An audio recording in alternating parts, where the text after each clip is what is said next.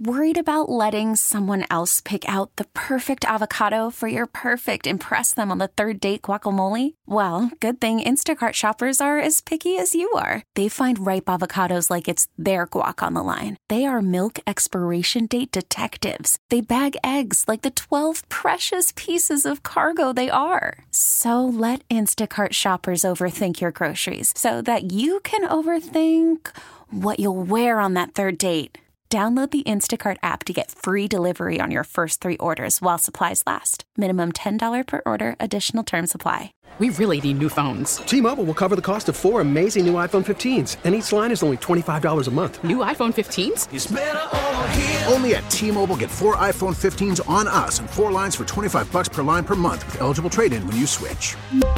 Minimum of four lines for twenty-five dollars per line per month with auto pay discount using debit or bank account. five dollars more per line without auto pay, plus taxes and fees. Phone fee at twenty-four monthly bill credits for all well qualified customers. Contact us before canceling account to continue bill credits or credit stop and balance on required finance agreement due. thirty-five dollars per line connection charge applies. See T Mobile dot com. Emotions like when you guys found out the news about Jake Guentzel and, and the time period that he may be out of the line? That's obviously deflating, but, you know, we had a quick turnaround in playing tonight and we couldn't really dwell on it. But, you know, we feel for him. He's such a keystone, of not only on the ice, but in our locker room as well. He's such a leader. And it, it was for sure deflating, but it also means good opportunities for other guys, and I thought a lot of guys stepped up.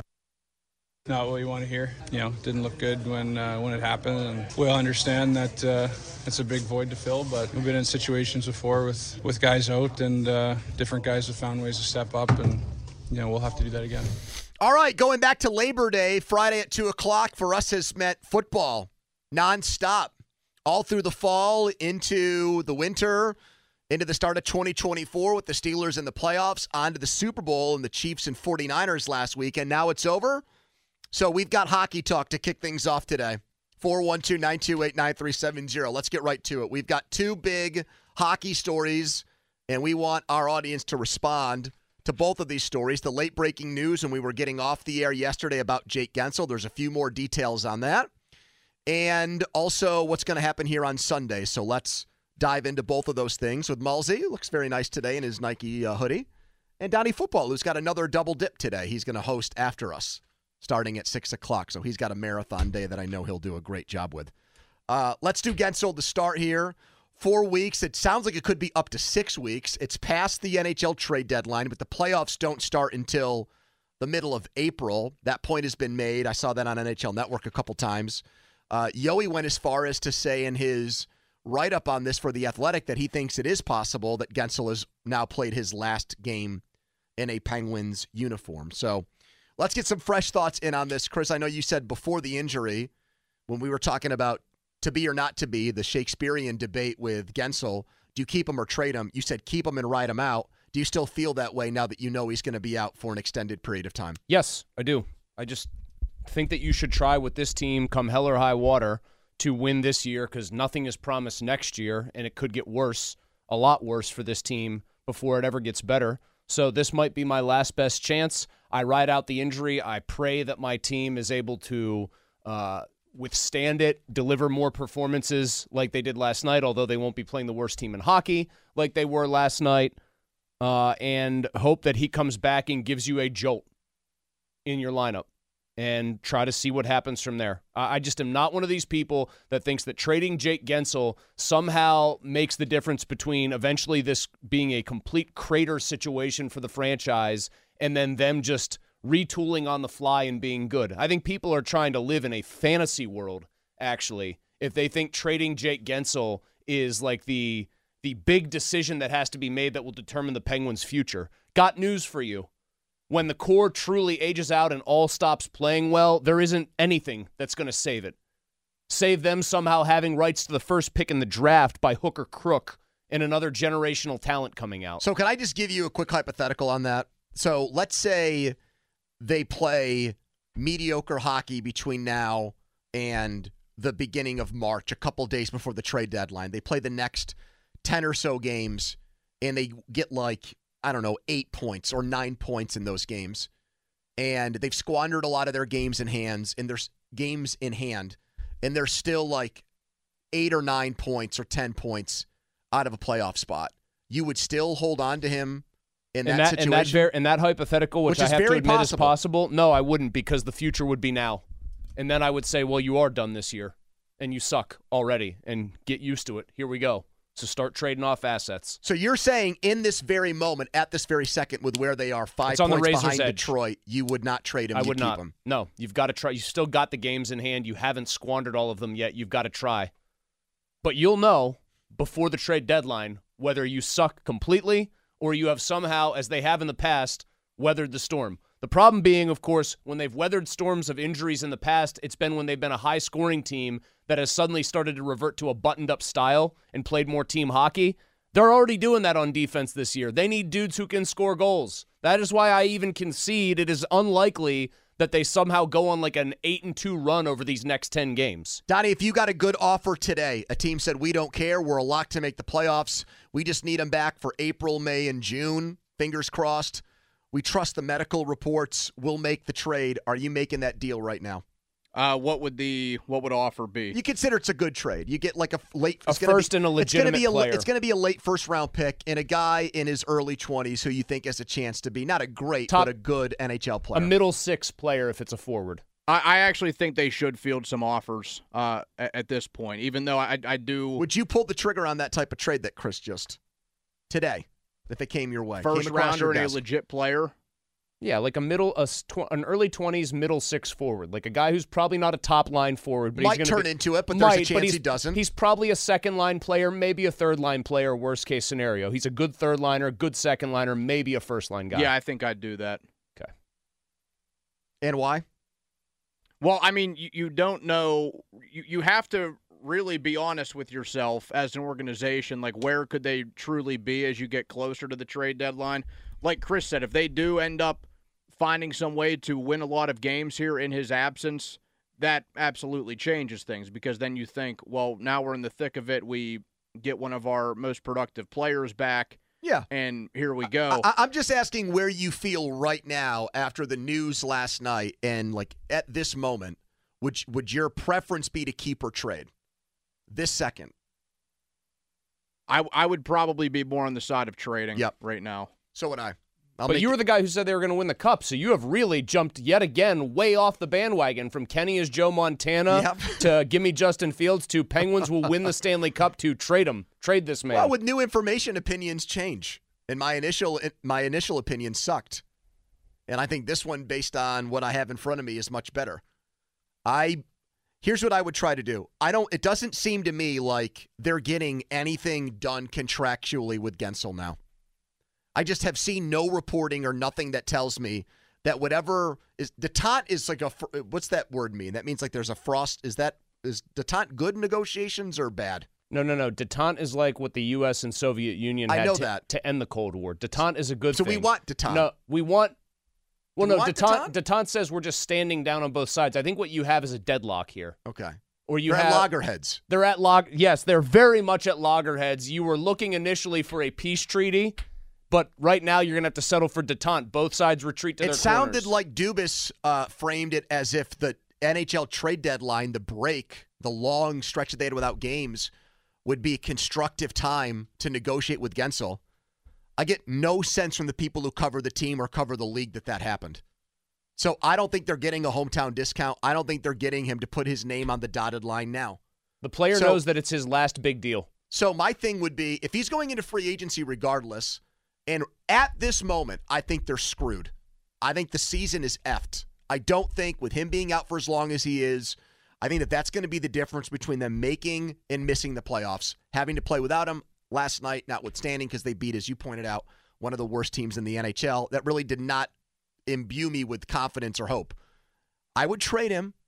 I would, abs- I would at this very second, I would trade him. And then you get back to, you're in the mix with him in the summer to give him an extension. But I don't think he wants to, I don't think he wants to come back here. Because I don't, I think he understands that they, realistically, unless they shed a bunch of cap right off the bat this summer, that they are going to pay big money for him. I know Sid likes to play with him on the wing because he's one of the few guys that can think the game the way Crosby does, but sometimes you have to make sacrifices, and I think him getting offered, what, what do people say he's probably worth on the open market? Like nine million dollars a year is what they were saying on T N T. I, I had heard eight and a half. Wednesday I night. figured nine probably because usually in hockey you get overpays. So is Sid liking the guy worth three million bucks a year? over like a six-year deal probably. So what do people think, like nine and fifty-four? Nine or, and I'm sixty, sorry, nine, well, I can't do math nine here. Nine and seven, sixty-three. Yeah, nine, sixty-three, yes. Nine and seven. Can you really do sixty-three? I, I don't think, think they can. I think they can if they get creative again like so they wait, did last offseason. So wait, are we going to have another ultra-top-heavy team if you do that then? Probably. And how has that worked for them, building it's two not, big scoring lines and then the two lines that are supposed to do other crap? It's not working. But I have a hard time fathoming them being better without their second most reliable forward. I'm holding on to the hope that at least in these next several games, while he's out, roles change on that team. Ricard Rakell was up on the top line. He looked a little bit better. I'm hoping that guys who haven't yet stepped up actually do so. So I, I'm, I'm putting it through this filter. Do I think the Penguins will make the playoffs? No. Do I think Guentzel was, will sign an extension and avoid free agency? No. So because those are my answers, I trade them. four one two, nine two eight, nine three seven zero to get your opinion registered on it. Okay, let's do the other big one. You guys came in today and said, we got to talk about the, the Jágr retirement. I agree. That's going to happen Sunday night. Chris, you lived through the Jágr years here, the good, the bad, the ugly. Before you had cable television, you used to just listen to their games. You were such a diehard fan. So how do you feel about Sunday night? A uh, long overdue situation, one that I wish had happened earlier, but one that I still am glad is going to happen while everybody involved is young and healthy, and in Jágr's case, still playing for the team he owns in the Czech Republic. Uh, I just, I think until pretty recently, until the Penguins actually went back-to-back, he was the second greatest player in franchise history. I still had him above Sid. I thought he was that great. He's one of the most physically dominant players I've ever seen. The guy did, hockey's not supposed to be, and it really isn't, a one-man band sport. That's why Connor McDavid, despite being the best player in the world, and Leon Draisaitl being not too far behind, still haven't won anything yet. It's not supposed to be one guy drags an entire team through the playoffs. Jágr basically dragged the entire franchise, kicking and screaming at times, into deeper playoff runs than they deserved. Uh, he is just one of the, I think, easiest to like athletes. The dying alive thing was always misconstrued and how miscontextualized. The, how about the flirting with the Penguins to sign with the Flyers thing? I've, I mean, Rossi's story today talks about how that was never uh, the whole league minimum thing that got floated out there, that he would play for Mario's team for league minimum, was never real. It sounds like his agent wasn't exactly doing the process any favors. I remember the guys. I knew the guys from the Pens blog who were uh, kind of stoking Jágr watch there. I but don't hold any like, of it against well, him. Well, but it seemed like Mario took that very personally. I don't think he did. Was... I think that's conjecture more than anything. Really? Again, Rossi wrote a story today, and he's going to be on with Donnie later tonight, and I think everybody should listen to that, that suggests that the idea that Mario took this all personally and was deeply aggrieved by it is not true, that it's an outside perception. I just, I think the guy is the third greatest player in franchise history, and normally you'd say, wow, that's cool, but worth getting this worked up over? Yeah, it is when the other two guys who are the two greatest in franchise history are numbers, what, one through five, depending on how you want to look at it in N H L history. This guy is a literal top ten to twelve player all time. Long overdue. I'm happy his jersey's going to go up Donnie, there where it belongs. Donnie, you have a soft spot for Jágr or not really because it's before your time? Do you have really no opinion on it, or are you still get up for something like this? I mean, I, I missed him in his heyday, but I was able to... like, know the, the history of the player. I mean, he five times he led the league in points when he played for the Penguins, four consecutive years. Dead puck era, too, when scoring was horrible. And into the uh, turn of the millennium. Yeah, I mean, even though he is the third best player in franchise history, like Chris said, you have to consider who you're ranking him up against. I think he's an absolute rock star for the sport of hockey. The dude is still playing in his early fifties in the Czech Republic. I, I I would compare the guy to hockey like Ric Flair to wrestling. Like one of the most decorated players ever. He's playing well, well beyond his prime. And if you ask some European supermodels, I think you know which direction I'm going there. The guy is a rock star to the game. We tried to say he's got a... He's packing? Is that what you're trying to talk about? No, he's I, still getting, after, getting it with, after it with models. Oh, okay. He still got his Don't, game. Didn't you hear about the story about, like, the – she's, like, a twenty-year-old model, and she's she said, like, they slept together, I guess, and she said, oh, I'm going to put this out there. It's going to make you look really yeah, bad or something. Said, and he, he literally just said, okay, go ahead. She did, and then everyone was like, wow, Jaromír Jágr's in his late forties, and good for him. So he's just – he's living that status right now. Seems to be packing. I have no idea, Pony. Well, I thought that's what the picture putting it out there meant. No, no I think no. It was... She didn't put the picture of that no. out there. It was no. like the picture of them laying there. Oh, okay. I must have missed all that. Good for him. Uh, so I don't. I never had any ill will towards the guy because I wasn't here when he made the dying alive quote. I will confess I got hoodwinked by the Flyers thing, and that really did burn me that he didn't come here and end up playing for the arch rival. Now, Rossi, you're saying, has like an alternative history of that, which helps smooth things over. I did think it was rough, and I never did this when I went to games as a fan, when he would come back with Florida or Boston, or when he was a mercenary and he was going team to team. I never thought it was cool that he got booed every time he touched the puck here. I never liked that.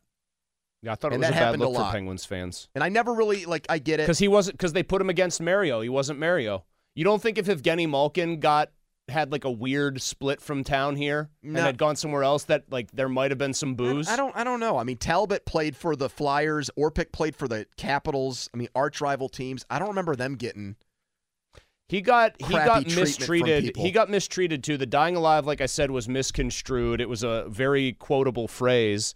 The team was in financial distress. Like I you know what really happened?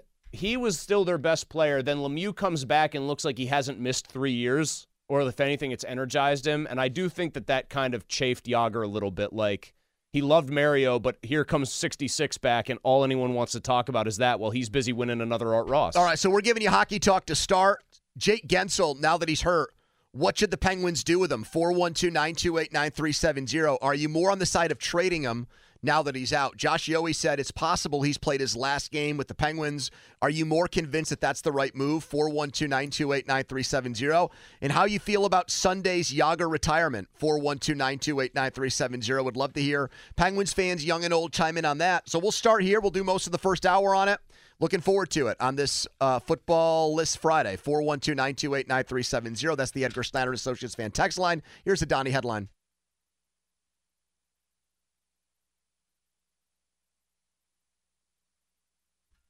Fan Hotline is presented by Sullivan Super Service, Pittsburgh's trusted plumbing and H V A C provider for over fifty years. Gave you two Penguins topics to chew on here. Guentzel's injury, how that makes you feel about trading him. Does that make you more inclined to deal him? Maybe you were on the fence before. Well, how do you feel about it now? Their playoff prospects you would think would go down without him, although they are one and oh with two points playing uh, without Guentzel. Last night in uh, Chicago, two more goals for City's up to thirty on the year. Good for him. And then how you feel about the Jágr retirement. That's going to be a big, big deal Sunday. They're telling fans to get in their seats two hours before the game if they want to see everything. I know they've got a nice event, nice private event going on at the Rivers involving him that I was invited to that I had to uh, decline. Well, congratulations on all your success. Well, I think it's during the show. Today? Yeah. No, I'm more saying, like, congratulations. I was not invited to this event. I think tangentially you were. No, no, I think... No, it was tangential. I think tangential, by the way. I think emphatically I wasn't here. Donnie, I also think, uncoincidentally, uh, Pony mentioning this, knowing I wasn't invited. There's no tangents, cosines, or anything. Donnie, here. Were you invited? Hmm, let me think here. I'm sure those invitations no, got wasn't. lost in the mail. I'm sure. That's an oversight because the person that reached out to me about going mm. loves both of you guys. Oh, I'm sure they do. Probably couldn't pick us out of a police lineup. Not the same person who responded to Donnie's question on Twitter of, I thought this was funny. Where's the the weirdest place they could hold the N F L draft if it came to Pittsburgh? Mm-hmm. And I see one of my friends responded with Club Erotica. Yeah, that would be weird. That would be weird. Is that place still open? Yeah. I believe so, yeah. one hundred percent is still open. Jágr is, by the way, the third best player in Penguins history. Why, are you getting crap from people about that? No, I tweeted out he's the third best player in Penguins history. What is he all-time in the N H L? Can you even name ten guys better than him? I'm not so sure you can. Okay, so here's here's the rub here with what you're saying about Jágr. He played for so many teams and played for so long. The points per game went down because he, at no, the end, was like, just loved I, to play hockey. I was just going to say, would you put Jágr's eleven years ahead of Geno's entire career with the Penguins? Yes, I would. Cause you're not by get- not by a ton, because you know I'm a big Malkin stan. But Jágr in the dead puck era won four straight Art Rosses and just was the singular driving force on that for that whole franchise. Yes, I would put him ahead. Right, well, of Geno. One guy's got three cups and the other guy's got. I'm not two. doing. I'm not doing uh, cup math here. No, I'm doing. If you asked me to start a team all time and I can draft anybody that played for the Penguins, I'm going Lemieux first, Sid second, and Jágr third. And the only, and honestly, like if I'm trying to draft a real team, Coffey is probably working well, his way yeah, in there I, somewhere. I guess that's true. You know what I mean? But but for me, Jágr's the third best player on the team in franchise history. And I'm not sure I can name nine or ten N H L players who are definitively better than him. Here is Chris in Greensburg. Hello, Chris. Hey, how you guys doing today? Hey, man, you're good. We're good. I, I got a couple of uh, Jágr stories uh, from back in the day. Uh, they did a T V interview. Can't do it, Chris. I'd love to hear them, uh, but your phone and the whatever's going on and that, and being on speakerphone. We just need better quality. But I appreciate you listening, and when you get a better connection, you can call again. Here's Jeremy on the Fan. Hello, Jeremy. Hello. Hello, Jeremy. Um, yes. Um, so with uh, Guentzel being out for four weeks, I really think uh, this gives us the opportunity to kind of wave the right flag on this season and become a traders at the deadline, kind of get ahead of the game. What assets do they have that other would, teams want to trade uh, for besides Guentzel? I think you could look at players like Nedeljkovic that okay. uh, has panned out well for us that uh, okay. may have some value for a team to like New Jersey or Carolina. I agree. I agree with him, Denver. Like a steady backup, Jeremy. But how much is that really getting you to like sort of kickstart any kind of a rebuild here? It's better than nothing, though. I just, I just think, you know, you never know. Rowdy Smith hasn't really panned out for us, but he was a big part of a cup winner for Vegas last year. Somebody might be interested in him. I just think it could give you an opportunity to kind of remake the roster for next season and kind of straddle that line between, you know, of course, wave the white flag this year. Jeremy, but I don't, Jeremy, I don't disagree in principle about like what you're saying, that if if you're inclined to wave the white flag and try to rebuild, this would be probably the time you would do it. I know I'm not inclined to. I think the problem with trying to deal any guys like Smith, you are inherently dealing them at lowest value, and so other teams aren't going to come in there saying we are going to knock you over with an offer for Riley Smith. We know he's been pretty bad here. You know, Ricard Rakell, they're not going to say, hey, Ricard Rakell, we'll, we'll, here's a king's ransom. They're going to say, this guy, you know, we're giving you minimal return. That's all. Well, those guys aren't rentals either, so they'd have to they there'd have to be You're a conversation a lot of the contract, contract for next yes. year too. I mean, that's just going to be really hard. I just think it's going to be low value returns because he's just talking about guys who have underperformed so far this year. But you got you got a huge trade chip. I mean, even if even with Guentzel being out for as long as he is, I still think he he is the most coveted asset at the trade deadline, because guys that are capable of scoring forty goals, who can play on a top line and play on a number one power play, it's very rare that those guys are available at N H L trade deadlines. There might be one big fish like that a year, tops. I, I know. I, I'm not really disputing that point. I think the difference we have on this subject is strictly philosophical. Like, I am very much a Penguins nihilist in twenty twenty-four and twenty-five season and beyond. I don't want to know what's over the what's over the horizon for this team. Time to live in the moment, Chaluch. Coming up next, it is another edition of P M Team Name That Tune. And it is a special Jaromír Jágr edition. If you've been a longtime Penguins fan, if you can recite the names and remember the games from their cup runs in the nineties, well then if you call in right now, if you can identify the soundbite, the person who is speaking about Jaromír Jágr, if you get that right, you are going to win two tickets to see Tim McGraw at the arena in April on us. four one two, nine two eight, nine three seven zero. That's four one two, nine two eight, nine three seven zero. Pens fans, you want to jump on this right now. Follow us on Twitter, brought to you by South Hills Kia and Peters Township. But first, a Donnie headline.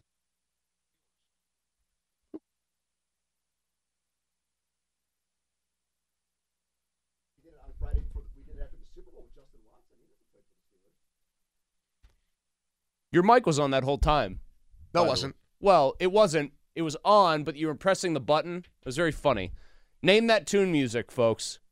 Should it be Steelers only? What, what? if we just got the uh, dun, dun, dun, dun? Can we even use that? Oh, we can, uh, if you want to use maybe the Brass the, Bonanza by the Heart. Or the Penguins theme song. That's what I meant. That's dun dun dun dun dun. Yeah, dun, we can dun, use that. Dun, dun, dun, dun. Sorry, we probably should have thought about this in advance.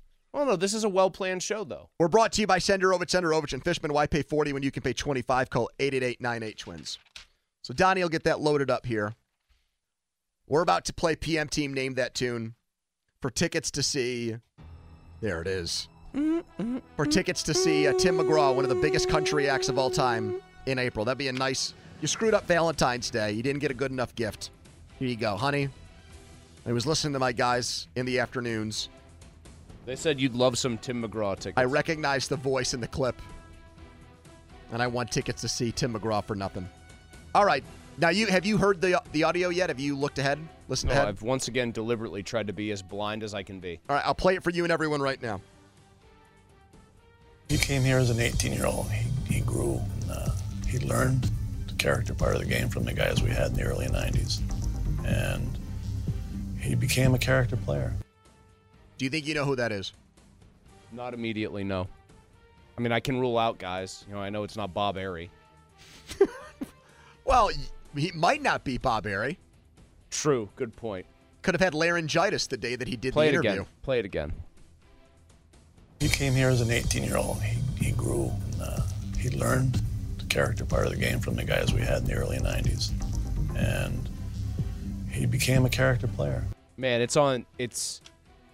Hearing it again that second time, like I feel like I can I can sense the correct answer trying to wedge its way to the front of my brain and being blocked almost. I've got a couple names that have floated through my head, but I just none of them I feel great about. Now, what if I made the Name That Tune voice this instead? Would you get this one? Back then we could only listen to Czech music, so all of a sudden I had a chance to listen to heavy metal, you know, Bon Jovi, John Bon Jovi, Aerosmith, Guns N' Roses, you know, the, the Metallica. The, so they all have a long hair. So I thought, you know, that's that's pretty cool. I want to be like them. So that's that's why I did it. I mean, I think I know who that is. That's Jágr. Yes, I'm aware. Heavy metal band John Bon Jovi. Hair metal. Bon Jovi. How did would... he say Metallica in there? Metallica. I don't think of Bon Jovi as metal at all. He's hair metal. He's a hair band. Hairband and metal are two different well, hair things. Metal, like, there was like glam metal, then there was heavy metal. When I hear Living on a Prayer, I don't think metal. I think I think there could be like a glam metal. It wasn't supposed to be heavy. And then you've got Jeff and South Park's favorites, like your Mastodons, your Metallicas, things of that your nature. Your Slipknots. Oh, v- very much metal. All right, here we go. Okay.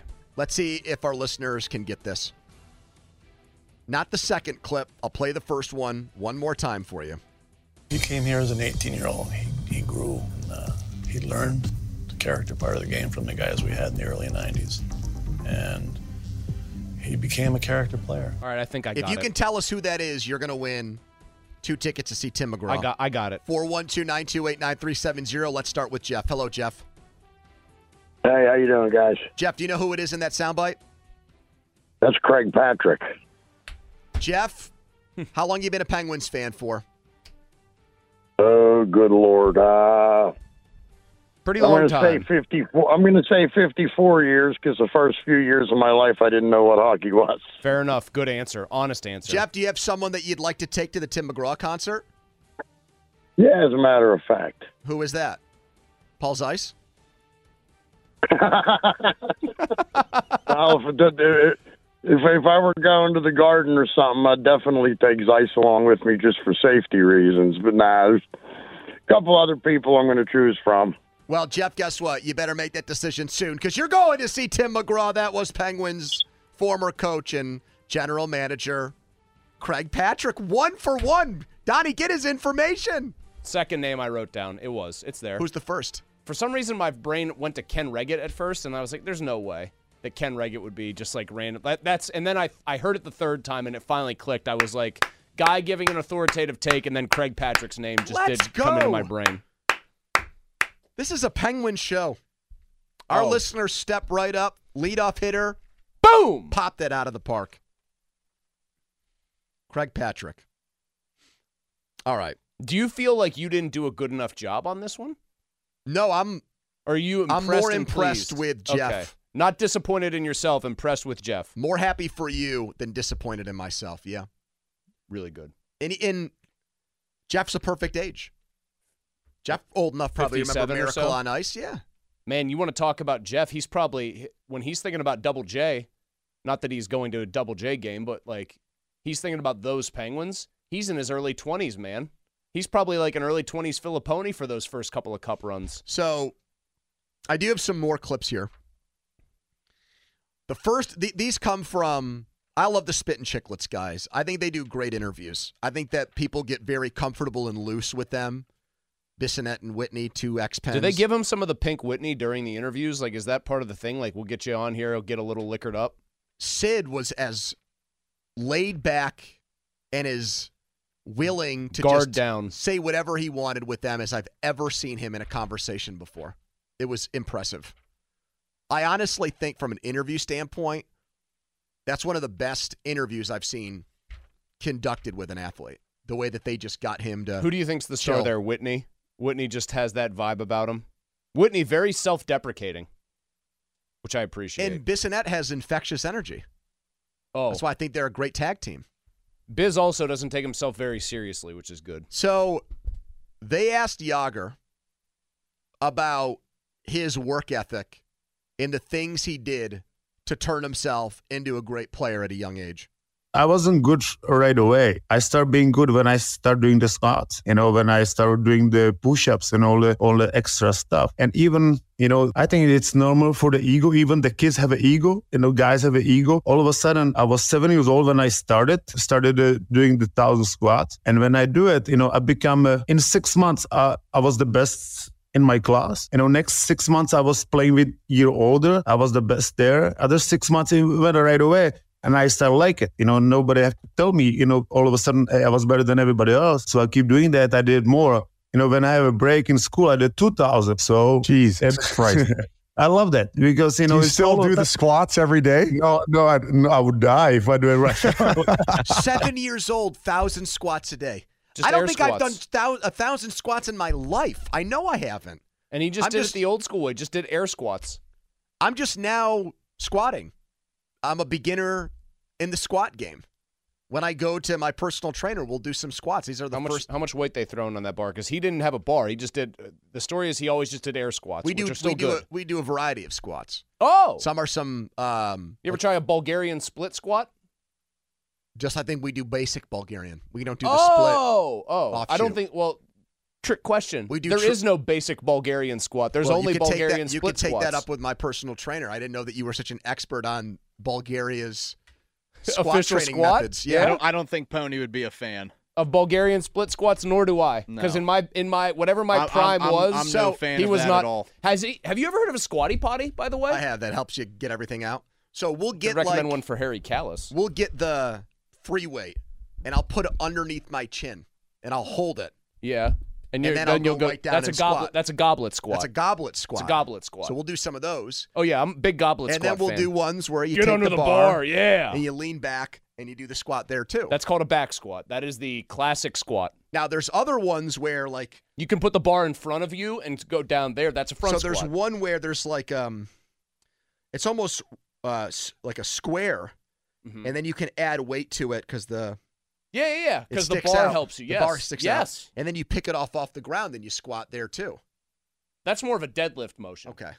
So you don't. That's like that's a, adjacent to that, squat. Well, the three Olympic core lifts, as Donnie can tell you, bench press for the upper body, the chest, the deadlift, which is the pulling motion, and then the squat, which is more the pushing. Seven years old doing a thousand squats. Just imagine this. I'll do what he was doing. He was just like this. He'd go all, see, you went all the way down. That was good, even with your knee. one thousand times he's doing that. And he went from a crappy player to the best player. There's a lesson in there. I mean, he, you know what his calling card was besides just offensive gifts and everything? Great ass. What? Now I can't think of anything but Pacino and Heat. She's got a great ass. Yeah. But he he was the hardest guy to get off the puck in the, in the league in his prime. Uh, last call on some Penguins calls. The Guentzel trade or no trade now that he's out. What do you think? Some thoughts on Jágr jersey retirement night, four one two, nine two eight, nine three seven zero. We'll do it until three o'clock. And we've got the Pirates. Their win total on the rise now that they have convened in Bradenton. And one guy threw so hard he was breaking equipment there today. But yeah, I was just like, yeah, we should probably end this. We should, we should probably just hop on the round. Do you have yeah. to buy him a new one now, or how's that work? I don't know what the protocol is there. He, he gave me I already the, got it relaced. He gave me the lace today. So just parts and labor. You don't see it too often, but this may shock you guys, but Skeens throws hard. So, you know, that that will happen. I, I would bet that's probably not the first glove that Skeens has broken. It probably won't be the last. Thanks for finding us today. Brought to you by South Hills Chrysler Dodge Jeep Ram and Peter, celebrating fifty years in the South Hills. Early reports from Bradenton. Paul Skeens throws so hard, he's breaking uh, gloves.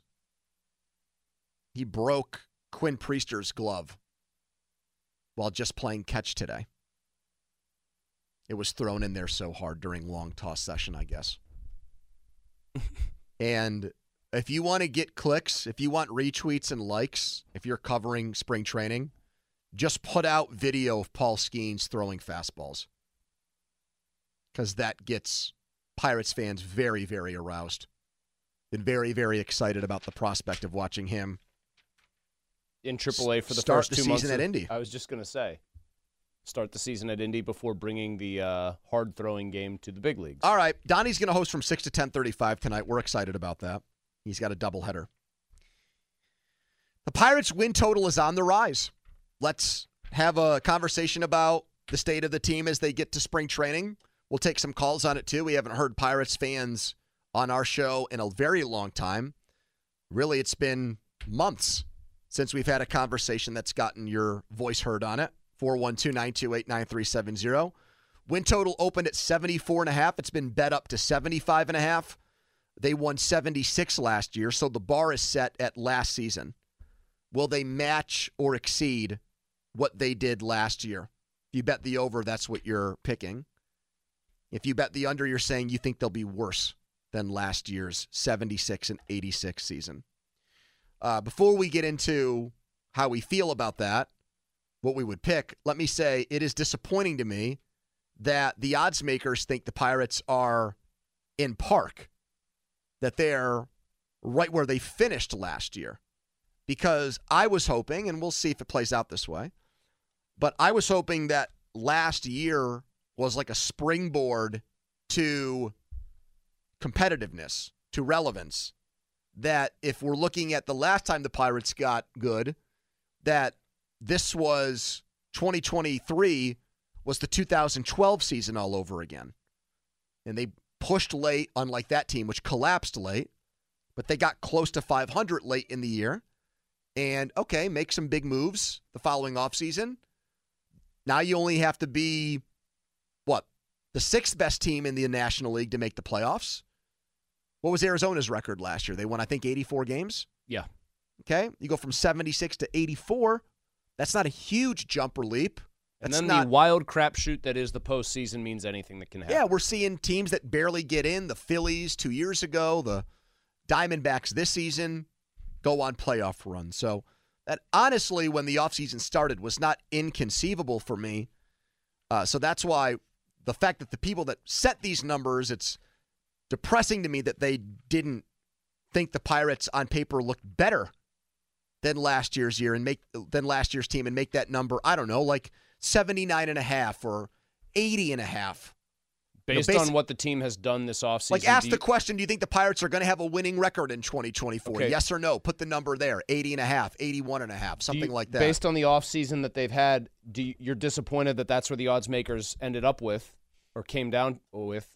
Do you think they deserved to be higher based on the offseason that they had?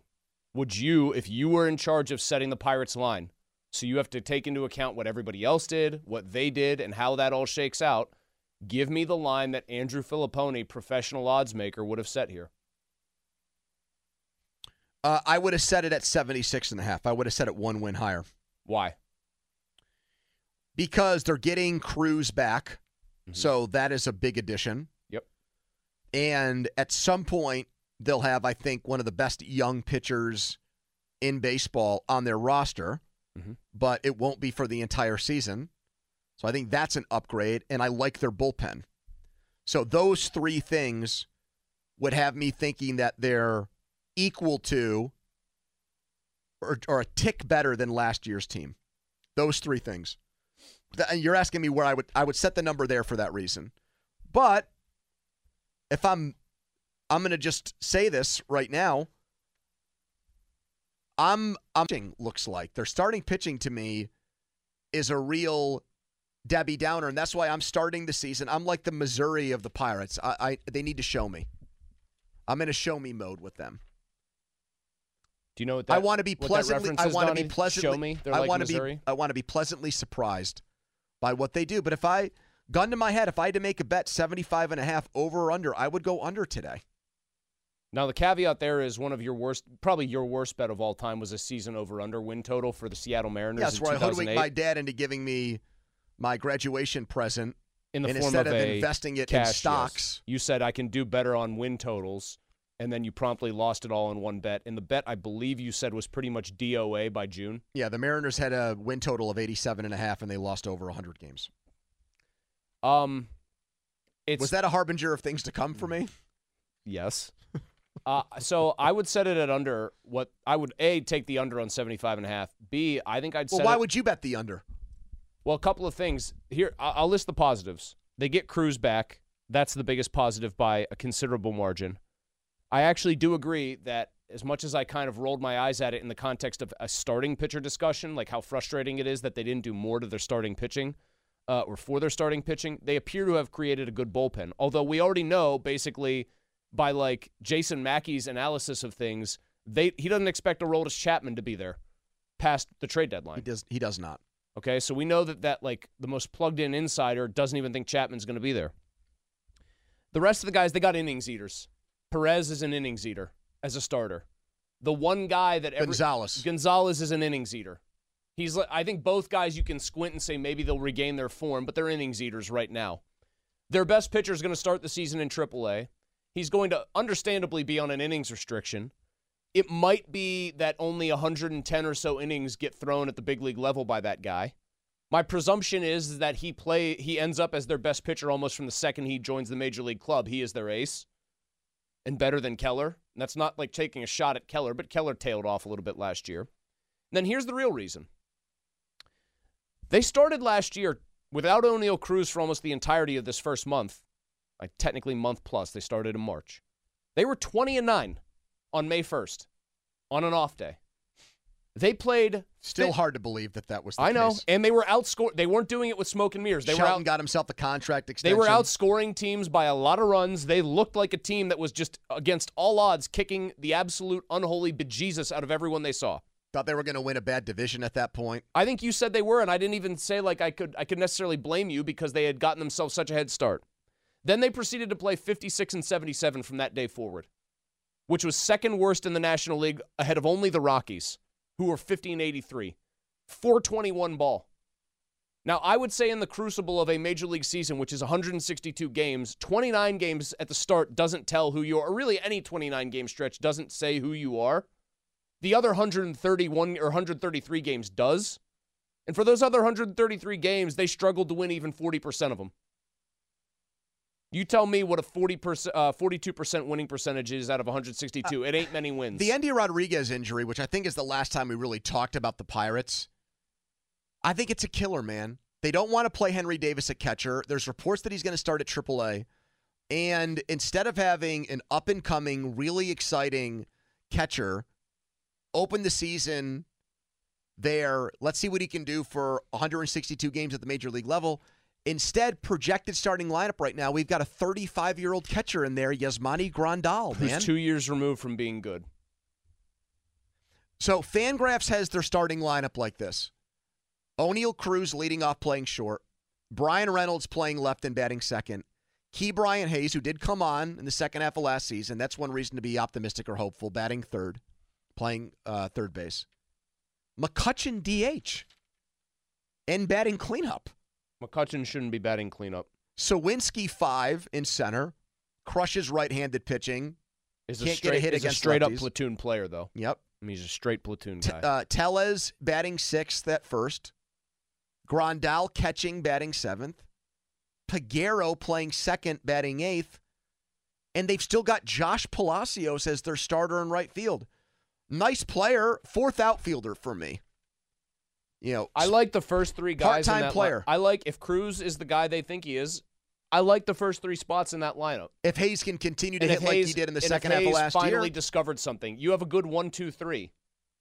Obviously, everyone's happy to see Andrew McCutcheon back, and I think he can still be a useful offensive player, but more if he's hitting like seventh for a good team.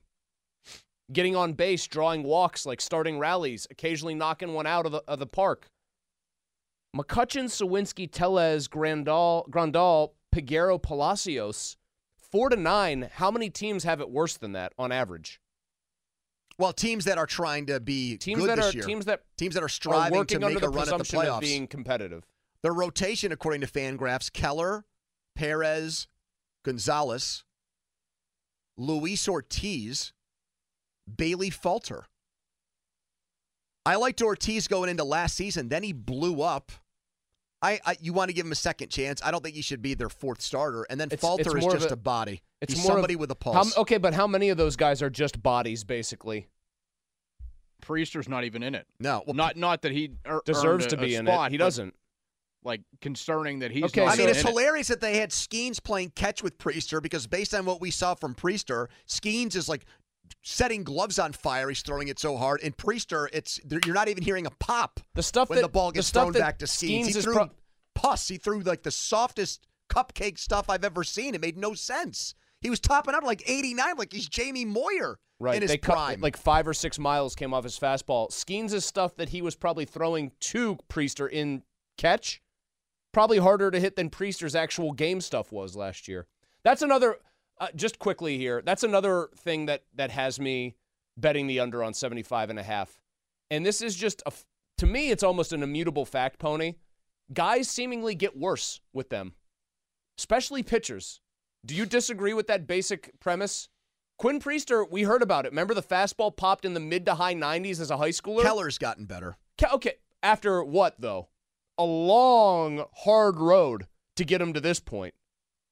It was not easy. You and I said Mitch Keller looked like a complete bust, and to his credit, he has dragged himself out of it. He looked like he was Tyler Glasnow two point oh for this team. I just, I do not, because I have seen it happen, I would love to say differently because this is something they need to be good at. I do not have faith that guys are going to make leaps and bounds improvements, especially among young pitchers when they're in this organization. All right, let's see if our listeners do. You asked for it. You've wanted it. Here's some Pirates talk. The first couple of days in Bradenton are in the books. The odds makers have increased their win total. It's up to seventy-five and a half. They're pretty much asking the question, do you think the Pirates will be better or worse than last year? So let's hear Pirates fans. Can we fill the lines with people that are excited to talk Pirates? four one two, nine two eight, nine three seven zero. That's four one two, nine two eight, nine three seven zero. Give us your take on this team as they get the twenty twenty-four season started. four one two, nine two eight, nine three seven zero. That is the Edgar Steyer and Associates fan text line. Love to hear from you on this next, but first let's get a Donnie headline. He's one of the best on-base guys in baseball. I think it'd be a terror to see a guy like that. I mean, you could say O'Neill Cruz. Um, I, I like hitting him right in the middle lineup. Uh, so I'm, I'm going to stick with my boy Andrew. I think he's going to have a huge year too, but I'd be fine with him being right in the middle lineup too, because Call from mom. Answer it. Call silenced. Instacart knows nothing gets between you and the game. That's why they make ordering from your couch easy. Stock up today and get all your groceries for the week delivered in as fast as thirty minutes without missing a minute of the game. You have forty-seven new voicemails. Download the app to get free delivery on your first three orders while supplies last. Minimum ten dollars per order. Additional terms apply. T-Mobile has invested billions to light up America's largest five G network, from big cities to small towns, including right here in yours. And great coverage is just the beginning. Right now, families and small businesses can save up to twenty percent versus A T and T and Verizon when they switch. Visit your local T-Mobile store today.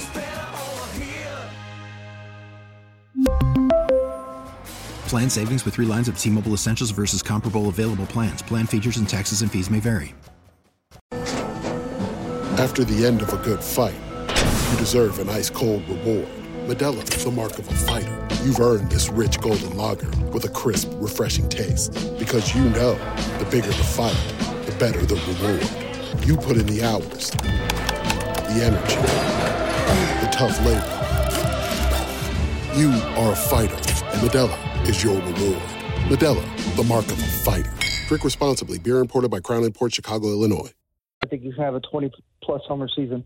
Michael McHenry on Andrew McCutcheon. He wants him to bat leadoff because I, the on-base numbers. I go Moneyball. Go Billy that. Beane. I go disagree. Jonah Hill. You either put you either put O'Neill Cruz first or O'Neill Cruz second. I think there's still kind of a split uh, sort of consensus. So there is no consensus. It's split uh, on you, does your fir- best hitter hit first or second? Trout has for years, I think, when he was their obvious best hitter, hit second for them. Other teams will hit their best guy leadoff. Maximizes the number of at-bats they're going to get in a given game, even if the first one comes every single time with the bases empty. Uh, we said we want to hear from you on the Pirates as they start spring training, so let's get right to it. Here's Jim to start us off. Hello, Jim. Yeah, I'll take that bet, five hundred rep. You said, Andrew, under seventy-five? I got a bet on you. Let's take it right now, five hundred. I'm not allowed to, I'm not allowed to with listeners, but I uh, appreciate your optimism, Jim. Uh, okay, well, I'll tell you why. I'll tell you why. Uh, first off, uh, how long have you been uh, watching Bucko baseball? Hayes, is the first question I have LeBron, for you, Jim. I mean, not LeBron. Uh, Charlie Hayes, uh, uh, Ke'Bryan Hayes. I'm thinking of the old man. Ke'Bryan Hayes got his swing together. He did. He was go. He was leveling it out. Look at the numbers what Ke'Bryan did from July on. Okay, you put him in there. You put. I like the idea. You put um, uh, uh, shortstop. Cruz. Uh, O'Neill Cruz. He's going to steal. He's going to put a lot of pressure on. Jim, how long okay? you been watching Bucko baseball? Is a question I have. Since nineteen sixty. All right, there you go, Chris. You well, no, one. I no, I do think that like, I do think if we hear optimism, it's from people who have watched a lot of baseball. I think it's tougher to be a younger well, fan and be wiser. Optimistic. They're they're sage. They're full no, of no, wisdom. No. I just I do think that there is a among the older baseball watching crowd. They are able to look at it through more optimistic, uh, through a more optimistic lens. That's uh, all. I'm not sure I agree with that because they've seen great teams. They know what a great team looks like, and they know what this team is. You don't think they can squint and see greatness in O'Neill Cruz? That's one guy. Ke'Bryan, he, well, Ke'Bryan Hayes, as he. I called mean, how him. Many championships have the Angels won with Trout? Oh, I think fair, the best very, individual player in the in the game for a very long time. I think How very famously series? The joke is Shohei Ohtani just did something not seen since Tungsten Ormo Doyle of the Akron Senators, and Mike Trout had three home runs, and the Angels lost eight to six. So there's one guy that says Ke'Bryan Hayes is going to lead the charge to them winning more than. Uh, They're better than five hundred. He says games. Better than five hundred. Better I than five hundred. He said as well. Okay, so Zach is next. Hello, Zach. Hey guys, listen. Nobody wants the Pirates to win more than me. But I'm betting the under. And I think, Chris, you nailed just about every reason. They, for the, the lineup four through line, four through nine stinks. It stinks. And if your lineup's going to stink, then you have to rely on pitching. And history shows us there's we, we can't have any faith in pitching. They don't have a guy. Thanks, Zach. We got more people to get to. Appreciate you listening. They don't have a guy in their rotation right now whose E R A was under four last year. Here's Derek next. Hello, Derek. Hey, how's it going? Not bad. What do you got for us on this one? I believe that this lineup is has much higher hopes than some of these lineups we've seen over the past few years with Colin Moran as our starting third baseman on opening day. Don't I, you I don't know. See a future there. Now, but the, I see a future starting, which is a good start. This is this is a good start for these group of guys, and I believe that Sawinski is – Under, I'm not going to sit here and say he's, he's a top ten center fielder, but he's a guy who can hit thirty bombs, and yes, he's going to hit two twenty. All right, Derek, so what's the ceiling on this team then this year? Fringe wild card. How many wins does that equate to? eighty-five. eighty-five, eighty-five I'd get wins. The ceiling around eighty-five to eighty-seven. All right, man, I wish I was there. I was there when the season ended, but I thought they'd do more this offseason. Donnie tweeted the night of the playoffs when it started that the Pirates would be in this spot in twenty twenty-four. Do you still feel that way? No. Uh, I mean, if they would actually make a deal for a young pitcher. Now, what happened with that? The Post-Gazette put out an article that said they made no, a trade and they had to take it back? Apparently. Uh, the two some, sides were just talking. Apparently, it was like Jason's explanation was things get pre-written. Like, he'll pre-write something in advance. So then of, the the minute it goes official, like, they can post it. Right. It's like, you know how obits are written that way? Yes. Ron said he wrote a uh, Art Rooney obit, and his secretary thought it was goulash. That was in but his that last. But everybody else in the Rooney family thought it was perfectly on the up and up. That was in his final column. Um, so Jason said they had something pre-written. I think it's for trades that he he has been told, like, at least have a chance of happening so he can get something out there quick. And I guess from whatever their content management platform on the back end is, it somehow got posted. And it obviously was not supposed to be out there. Josh is next. Hello, Josh. Hey, yeah, so I'm I'm twenty-two, so I'm one of those young, optimistic people, and I I think our lineup has a lot of potential, but I swear every offseason it's like you're walking past the store with, like, your parents as a kid, and you see something that's, like, really awesome, and, like, you want it, and they just kind of yank you out of there. That's how I feel with Edward Cabrera right now, because I've seen all this stuff about a young pitcher who's has a lot of potential, and he would slide in perfectly. And it's just, what are they giving up in that deal? Like, what's the what are people uh, reporting or projecting that the Pirates I, like, are going to have to give good, up? A good prospect, like what, a top ten guy in their organization, and then maybe another guy who's top fifteen. Like, so two pretty good prospects I keep seeing, I think. Okay. But not like their best. So they're not trading guys. Like Henry Davis for. No, although right now, what is he? What exactly does he profile as? If this is like the, um, I don't know, if this is twenty twenty-two, I'd feel better about this offense. Rowdy Tellez hitting thirty-five bombs. If I get twenty-one Grandal, I feel better. Yeah, they're asking for guys on the cheap to have bounce-back years. Not just bounce-back years, like major ones. All right, the Bucko Minute is next. four one two, nine two eight, nine three seven zero with the Pirates insider, Jason Mackey. We'll run a lot of these ideas past him. But first, it's time for a Donnie headline.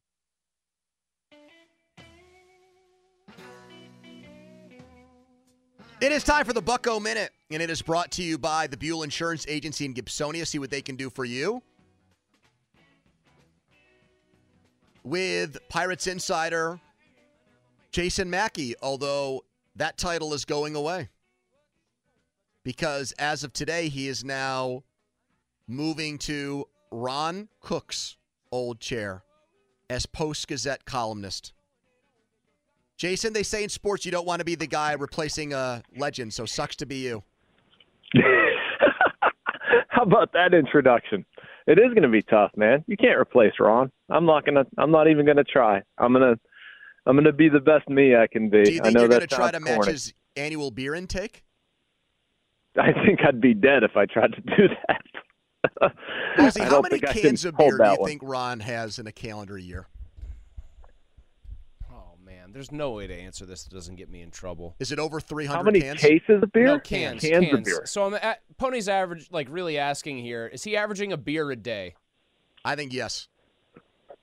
Yeah. Oh, yeah. Ron easily averages a beer a day. Come do, on. Do you I average Ron, a beer okay, a week, Jason? Okay, hold on. Is Ron, is the number over one thousand for a year? Yes. Because he doesn't drink yes. liquor. He doesn't drink wine. He's nope. a beer man. Mm-hmm. He's a free and free light man. No you know cocktails. What? I think, yeah, no cocktails, no other source of alcohol. Yes. I think he's going one thousand plus cans a year. Yes. Oh, all right. All right, Jason. How many does Jason Mackey go? Do you like the fancier stuff? No, he, he's a cocktail I, guy now. A cocktail I'm guy? I'm both. I'm both. I, I, go, I go back and forth, like fancier craft beer. I think Malsey and I are in pretty familiar territory with the beer stuff. And then Pony, probably me and you with the bourbon. Yeah. Now, do you think your columns are going to appeal most to wine drinkers, domestic beer drinkers, craft beer drinkers, or cocktail people? That's a tough one, Malsey. Maybe.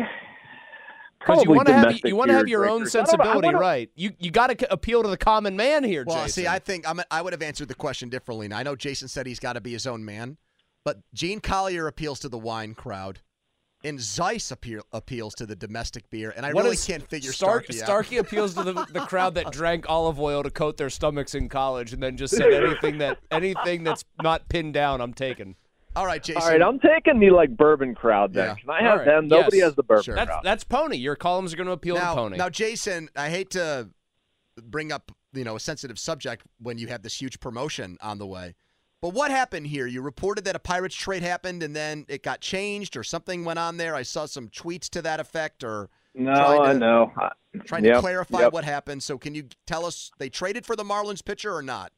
They have not traded for the Marlins pitcher. No. Are they going um, to? What, yes, I think they're going to. If you're going to ask me black and white, do I think they get this done? Yes, I think it makes sense. But and it has not happened. Up?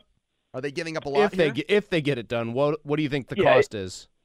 I don't think the cost is as high as, you know, the percent. Like, I don't think they have to give up a top ten prospect to do it. Um, you know, in the, the thing that I put out accidentally, didn't mean to put it out, um, like it was Ashcraft, Bay, and Jun Shuk Sim, um, you know, a, a, a middle top thirty prospect. Like that, that's the level of return that I think it would be. I don't know necessarily about names, but like that's my understanding on level of return. It's not like they would have to give up Bubba Chandler and Anthony Solomita to do it. So then how good is this Marlins pitcher that they're not giving up a lot to get? Um, upside, a lot. Um, throws really hard, gets a lot of strikeouts, troubles, has trouble throwing strikes. They need to teach the kid control. He's like Ricky Vaughn. Um, you know, he's just walked a ton. And so, like, if they would get him, again, the Marlins have much better young pitchers, but this kid is no slouch. All the attractiveness for me is that he's got electric stuff. He just hasn't been able to sort of corral it. So, I mean, he can be really good. They just have some work developmentally to do when they get him. How if ha- they get him. How has their work been? I mean, you've covered them, you know, more closely than anyone. How do you feel their work has been at developing pitching of late, and really in the Ben Cherington era? I don't think we know, and here's why. Um, like Mitch Keller, even though he went away to get better, like the Pirates were still involved. You can give them a positive on that one. Obviously, Rowanzi Contreras, Quinn Priester, and Luis Ortiz, you're going to give them a negative. They haven't been good enough. Um, I I would also argue, and this has kind of been a I talked to Rowe about this, I talked to, to Priester about this, like and even Keller today. It takes more time than I think anybody thinks, knows, expects, or wants, um, and so we're just in the middle of it. Like we we don't know, we don't know if enough of these young guys that they need to develop are truly any good. Now, if it turns out that the guys I'm talking about stink and they never figure it out, then this group hasn't been good at developing pitching, or that's a significant problem. I just don't think we know enough yet. We don't have enough data to come to that conclusion, well, in my opinion. If this trade happens, uh, what would be the timeline in which you think it would happen in terms of, you know, next days, weeks? What are we thinking here?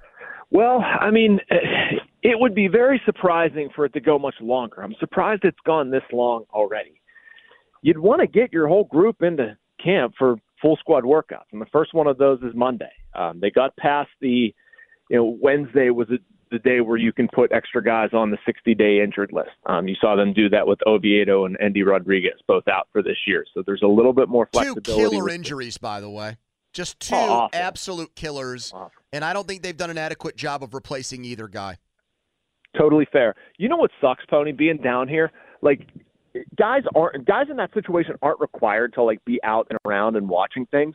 Andy Rodriguez is out, like, hanging out with Henry Davis and Yasmani Grandal and the catchers, like, you know, dapping up everybody, and, like, he's all excited. Oviedo's watching bullpens interact. Like, they're just such good people that in that part of it. Henry Davis is allowed to hang out with the catchers? I thought that a catching mitt and his hand was, like, a radioactive combination. I didn't know he was able to do that. Yeah, they're let he, he can catch now. He can catch now. It's all good. He's actually looked very good, by the way. Henry Davis has been, like, one of the most pleasant stories of spring training. So is he going to be their opening day catcher? I don't know. I don't know that much. Um, you know, I, I don't have a question if he's going to hit. I just don't know if the defense is going to be good enough. And, I mean, nobody has even faced hitters. We haven't seen enough to see if he's any good defensively. My gut says yes. My gut says yes. I think he does it. But wow. That that's a pretty big – I'm going out on a pretty big limb there. McHenry said triple A, so you're already at loggerheads with the – catching expert in the organization. Uh, yeah. Wait, what? McHenry thinks he starts at... What is that? Well, you just there's a disagreement here. You guys are... Is that a term? At, uh, yeah. Oh, yeah, loggerheads. Yeah, we were going over loggerheads versus detente. Yeah. yeah, there was a lot of that kind of discussion on the show. Yeah, it's a Friday, Jason. Oh, my. My goodness. All right. Well, yeah, then I'm at loggerheads. I thought that was like a place in Oakland in the two thousands or something, but yeah, I I, I'm there. Actually been. It might have been. Well, you guys are like two rams on a mountaintop in a nature show. Yeah, your horns are butting. You know, you're butting heads. Then you go back All to right. your corners and do it again.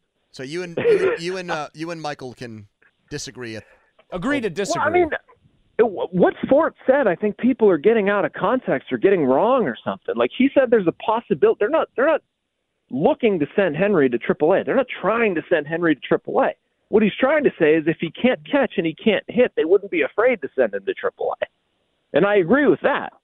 But I'm saying that I think Henry's going to show them enough with both the bat and the glove that it's going to be a non it's going to be a non-topic. Okay, let me let me ask for a finer point then. Do you think it's going to be more he shows a lot with the bat that they live with the glove, or he shows a lot with both?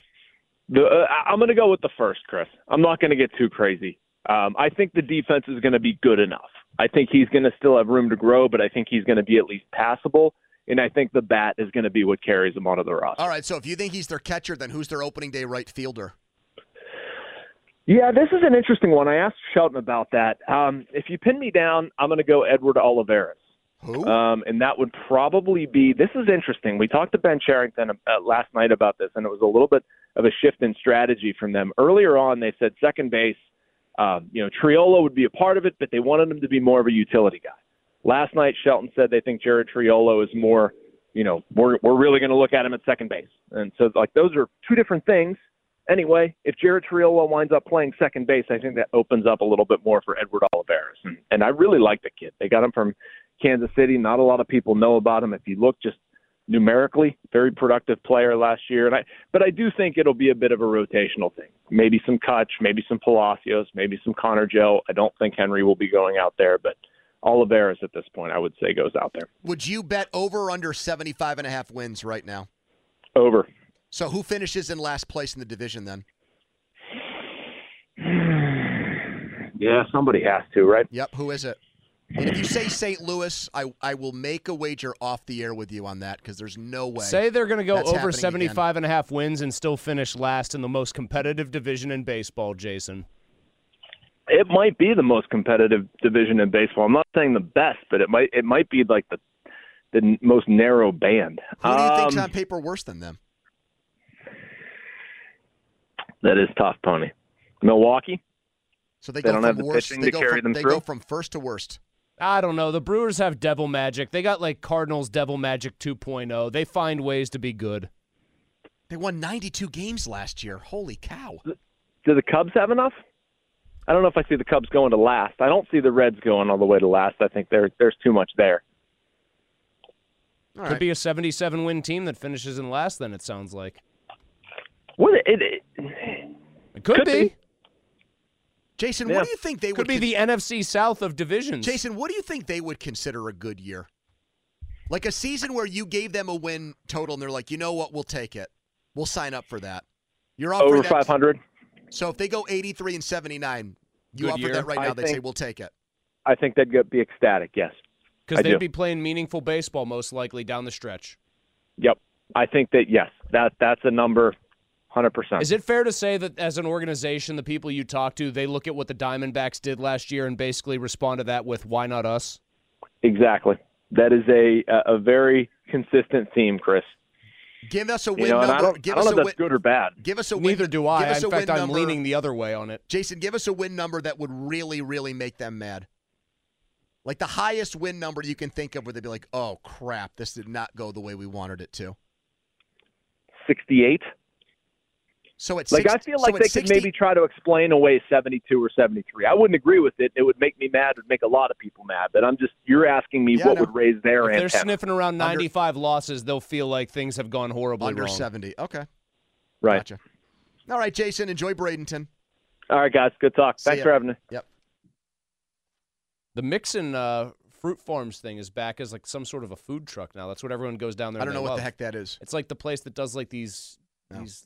It's orange-themed. There's lots of oranges at Mixon's Fruit Farm. Did you see that in this Truck Series race that they're running at Daytona? There's a guy named Raj Carruth who's in tenth place. Raj Carruth?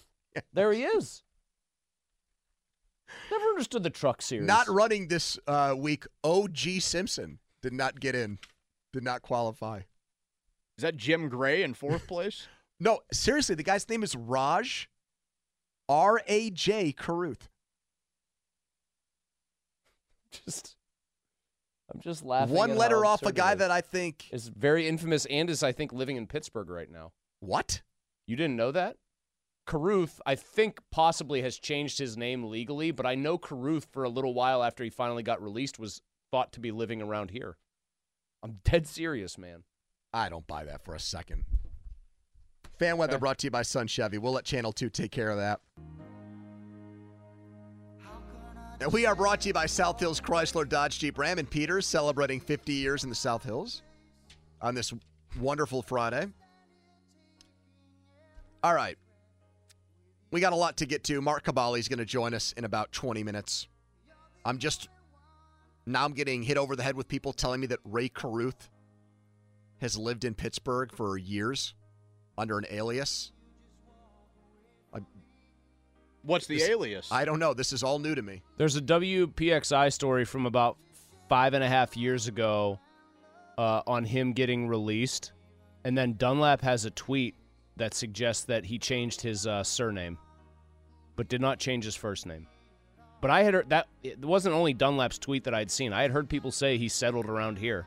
The W P X I story says that he settled somewhere in Pennsylvania, but they weren't at, you know, at liberty to say where. I don't think he ended up in Johnstown or Emporium. You think he listens to the show? Now you've got me thinking. Has at any point in the in his time as a freed man, has Rae Carruth listened to this show? You know what? I think he has turned the dial to ninety-three point seven The Fan at least once and heard our show. Bad guy, I want to stress for the record here as we do this tangent. Very bad guy. What if he has a meter? Still a bad guy. What if he has a meter? We get it. Attention spans just aren't what they used to be. Heads in social media and eyes on Netflix. But what do people do with their ears? Well, for one, they're listening to audio. Americans spend four point four hours with audio every day. Oh, and you want the proof? Well, you just sat through this ad that's now approaching thirty seconds. What could you say to a potential customer in thirty seconds? Let Odyssey put together a media plan tailor-made for your unique marketing needs. Advertise with Odyssey. Visit ads dot odyssey dot com. You, you are. You're a real sick puppy. All right. So I do a podcast with Danny Parkins called First in Pod. And Danny is the afternoon drive host and one of my good friends for a very long time. And he is out of Chicago. And so when we had to tape our podcast last night, I said to him beforehand, we got to talk a lot about Fields because our listeners, they wanted it yesterday at five thirty. They wanted more Fields talk. There's just a fascination and obsession among a lot of Steelers fans right now when it comes to Fields and what he's going to get traded for and what Adam Schefter said this week about the Steelers and Mike Tomlin being a big fan of Fields. So we got into a lot of Fields talk on this podcast episode, which you can get on the Odyssey app. You can go to my Twitter page and get a link to it too. But I pulled some of the highlights from it because I want to get your thoughts on some of the things that Danny brought up and also the way I reacted to some of it. So this part surprised me. This was right off the bat here. What they're thinking in Chicago about this trade and what the Steelers would give up to the Bears for Justin Fields. So normally it's like my time to give an opinion, but I'm going to ask you a follow-up question before I do. Do they like him enough to give up the twentieth pick? No, absolutely not. That won't happen. What if it's Fields and a third? The owner will not let them do that. The only way the owner, I think, gets convinced to demote Kenny Pickett to backup and not even have it a competition is if he feels like the coach is so convinced of the player that he's willing to vouch for him and the acquisition cost is not ex- exorbitant. Do you agree with my answer? And how about the fact that they're thinking that the twentieth pick is on the table for him? That's more surprising than anything there. I don't know if Danny floated. I know Danny's obviously very plugged in. I don't know if he floated it as almost a test balloon. Um, I and think, don't you think my is my reaction what you would expect from the Steelers there? Specifically, Hell no, specifically no way. From Art, yes, it is what I would expect. Hell non-starter. no. Non-starter. I actually think it's – I know this sounds crazy. I actually think it's much easier for the Steelers to part with a first-round pick on the idea that they're getting a transformational defensive player than a quarterback. Well, which especially is not, at the time Minkah was in his rookie contract. Which is not too. Also to say, by the way, that that's the right way to look at these things, but I think that's how they organizationally would. Yes, Minkah was in his rookie. Yeah, I get all that. Was going into his second year. Second year of the deal, different situation as far as that fifth-year option, all that stuff. But if that's really what the Bears organization is well, then thinking, forget about it. Then, then this is not, never going to happen. It's a non-starter. It's not. And the whole idea that with the Steelers, it's easier, more palatable if it's Fields and a third for a first. I still th- gets the deal even off the ground. If that, if Omar Khan calls Ryan Poles in Chicago and says, you know, what's the cost? You know, let's talk Justin here. And Poles says, well, I think we really want pick twenty. If I were Omar, I'd say, hey, thanks. Yeah, then take it's, it easy. Then it's on to Kenny Pickett's getting another shot, and Ryan Tannehill is coming here to help teach him the offense. For some reason, I imagine when Omar Khan is making these calls, he's doing it on an old rotary dial phone. Because I don't know why. Not on his cell phone. My grandmother still uses one of those. The rotary dial? The one where you take you your yeah, finger, finger, you put it in yep, the wheel, that's a rotary, and you spin it? Yep. You think if we showed that to one of today's kid, like a ten-year-old kid today who had never seen one before, they could even figure out how to work it? I don't know what to believe anymore. It? Nelly was producing Donnie last night and said he had never heard of Chris Farley. Uh, horrible job. So the way that people in their late teens and early twenties now act, I don't know what to tell you. I mean, that's just, to me, Nelly also, Nelly also, they were doing quite the exercise on that show last night when I was driving in, uh, and I heard Donnie's, essentially his last segment. I was coming in for the sports call, so I knew I was going to see the both of them. Donnie tried to go, at Nelly's prompting, tried to name as many consecutive number one overall N F L draft picks as he could, starting with this past year and going backwards. Ooh, that's fun. Care to give it a shot? Uh, we can, maybe. I want to keep going through some of these, though. I knew I was. I knew he wouldn't want to get away from the Fields thing. And Danny, I All knew right. it, Donnie. So now I have now I have pros and cons here.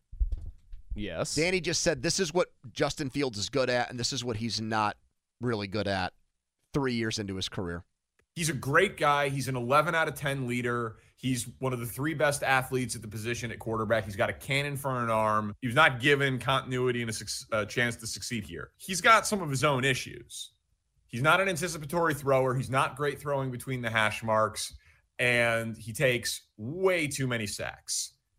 And because of his style of play, that leads to a pretty high injury risk. It's definitely a mixed bag with the guy. Like, I want the Steelers to do it because I want I want the Steelers to acquire Fields because I do think there's a boom potential there where the guy clicks in this offense because of the athletic traits that Danny mentioned there. But there's no doubt there's reasons to think that he'll never make it as a great N F L quarterback. The last one is maybe the worst one, injury risk.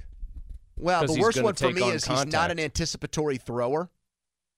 Well, and, and I, then the second one he said there doesn't make me feel as better. Between the numbers. Yeah, we just lived that nightmare where no throws went so over the middle he, of the field. So basically he loves to chuck the deep ball, and he's good at it. Can you fix a guy who's not an anticipatory thrower? Can you turn a non-anticipatory thrower into one? I would say no. I think there's very rare examples of it. But maybe he's such a great athlete, he doesn't need to well, do Josh that. Well, Josh Allen, I don't good. think, is an anticipatory thrower. I think guys break open, and Josh Allen damn near throws the ball through them. Was Brett Favre an anticipatory thrower? No.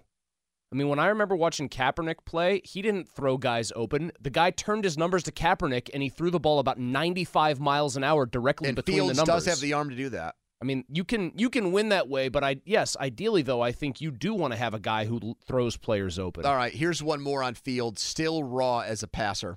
Using his legs to set up the throw. He got much better at it the second half of this season. He definitely flashed it, but it has not been consistent. Like the, the, the Lamar play to score against the Chiefs in the A F C Championship game, that has not been a consistent thing for Fields, and he's never done anything like he has done in terms of sixty-seven percent completion or thirty-six passing touchdowns.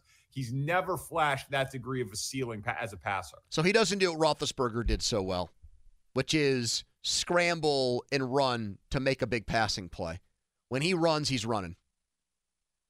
When he gets out of the pocket, he's now a running back. He's not But I think trying that, to make that play on the move like Elway and Steve Young and those guys did for such a long it's time. It's somewhat defensible because he's so elite in the open field that usually running is the best option because he can get you twenty-five yards legitimately almost any of the times he does that. But the best guys in the league use their legs to set up their arm. Mahomes doesn't.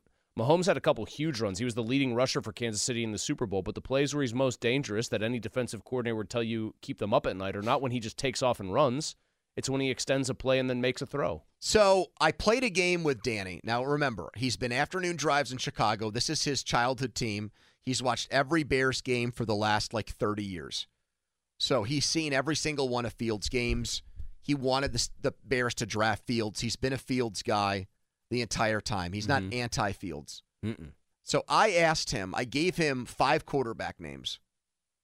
And I asked him, is Justin Fields' ceiling higher than quarterback X, quarterback Y, quarterback Z? So you're going to hear me name a quarterback. And before Danny answers, I want you to answer from your perspective if you think that Fields' potential in ceiling is higher than the quarterback that I named him. You got it? Yes, I do. I'm going to give you an N F L quarterback right now and tell me if you think Justin Fields' ceiling is above the player that I'm about to give you, okay? All right. Tua. What Hi. would your answer be? Higher. Donnie? We're saying Fields has a higher ath- ceiling. Just the skills that he has. Does he have a higher ceiling or a lower ceiling than Tua? Does he have potential to be a better quarterback than Tua, yes or no? Potential, is- yes. You're saying yes, too? Yes, because I think Tua's a system guy. Yeah. Yeah. Yeah. Boy, sounds really convinced. His ceiling? Yep. Yeah, because I mean, if he becomes a good passer, he's a he's just more stable. He's a. I mean, he's a he's a he's a brick house of a man, but he just hasn't been able to. He has to run, dude. He has to run. Who's the band and that says in, brick house? Is that the Commodores? She's a brick. That Lionel Richie? House. It is disconcerting to hear somebody say, though, if he turns into a good passer, then he'll be better than As Tua. If that's like something that can just, oh, well, that's, we can, that I mean, I think people here say, Kenny Pickett's Steelers, got a lot of can, potential. We can fix that guy. If he just turns into a good passer, he'll be, he'll really be something. Arthur Smith's offense, he would. Yes. I don't think there's any question about that. Uh, Dak Prescott. No, I think Prescott's better and would and would remain better. So best case scenario, Justin Fields still can't beat Dak Prescott. Yeah, because I think Dak Prescott is pretty good. I think Dak Prescott gets... Uh, Another bad playoff uh, uh, game, Donnie. How are you going to answer aware. this one? A weird amount of flack, though, for the player he actually is. Yeah, I mean, bad playoff game, not a good playoff history, but the guy was very much in the M V P conversation, like down to the final couple what, of weeks, two games of the season. Mm-hmm. He threw thirty-six touchdowns and nine picks this so year. So how are you going to answer this? I would I would take Dak. I mean, I would have said yes. I, this season, this season, I, I don't think Justin Fields will ever throw for forty-five hundred yards like Dak did. Well, Dak Prescott's never going to run for one thousand yards and maybe fifteen I, I know, touchdowns. But the problem with, the problem with that is if you're relying on that for his ceiling, you're talking about Justin Fields for his twenties, which is still five more years. But it's, but you know what I mean? That, that, that ends. You lose a tenth of a time in your forty yard dash. It's a problem. I got two more for you. Jalen Hurts. Higher ceiling than Jalen Hurts. Best case scenario is Justin Fields better than the Eagles quarterback. This is the toughest one so far. My answer is no, because I have seen Hurts enough and seen Hurts make enough big-time throws where he's dropped it in the bucket. He's just shown a real touch for throwing the football. I think he's a very good runner. He's not on Fields' level, but he's not that far off. I think already he's had better coaching, so that factors in. But I think I've seen enough from Hurts already to say that he has a higher ceiling than Fields. Let me put it this way before Donnie answers. I could imagine Jalen Hurts getting better coaching this coming year, having their, their issues fixed where, like, they didn't have the answers for questions defenses threw at them, and them being right back in the N F C title game. D-football? Hurts doesn't have the field speed, but he's still a very lethal runner to me. Like, top, what, three to five of I mean, if Fields is a brick league. house, what's Hurts, the county jail? Right. I mean, Hurts. So what are you saying, Donnie? I, I would go Hurts. I mean, listen, when the Bears lost to the Eagles last year, I said if you flipped the quarterbacks, I thought that Fields was better than Hurts. So, yeah. Trevor Lawrence. How about that one? Do you agree with Danny? Uh, I loved Fields going into this year. So I am going to answer that question, yes. I'm a little bit discouraged by what I saw, but I do think part of it is the system. And it's interesting that he said when Hurts was at his best, which was in twenty twenty-two, Someone who watched every one of the Bears games thought if you put Fields on the Eagles, he was better than Hurts. Hurts has had one really good year, one pretty disappointing year, and then one promising year, and then the one where I don't even count it. The last two I asked him, which we don't have time for, is I asked him Trevor Lawrence, and he said no, Lawrence has a higher ceiling I agree with than Fields. That. And then I asked him Purdy, and he said not even close, it's Fields. Yeah, I mean, per- yes. I mean, higher ceiling, yes. But Purdy is already there playing at an elite level. I mean, yes, in an you, elite system, you, I know. You say, of course, it's Fields. I mean, we've got people now saying that Purdy's ceiling is Drew Brees. As long as Purdy's in that offense, I think he's going to be good. All right, Kabali's next. Let's get to him. Texas oh, on the Edgar I, Snyder I, Can we play this game line. with him? Can we play that, that game quickly with him? He's going to say Justin Fields is the next, uh, I don't know. Can we just say, does he, have, does he have a higher ceiling than Mason Rudolph? And we will hear him say, no, he does not. Uh, Mark Cabale, our Steelers insider on the other side. First, a Donnie headline.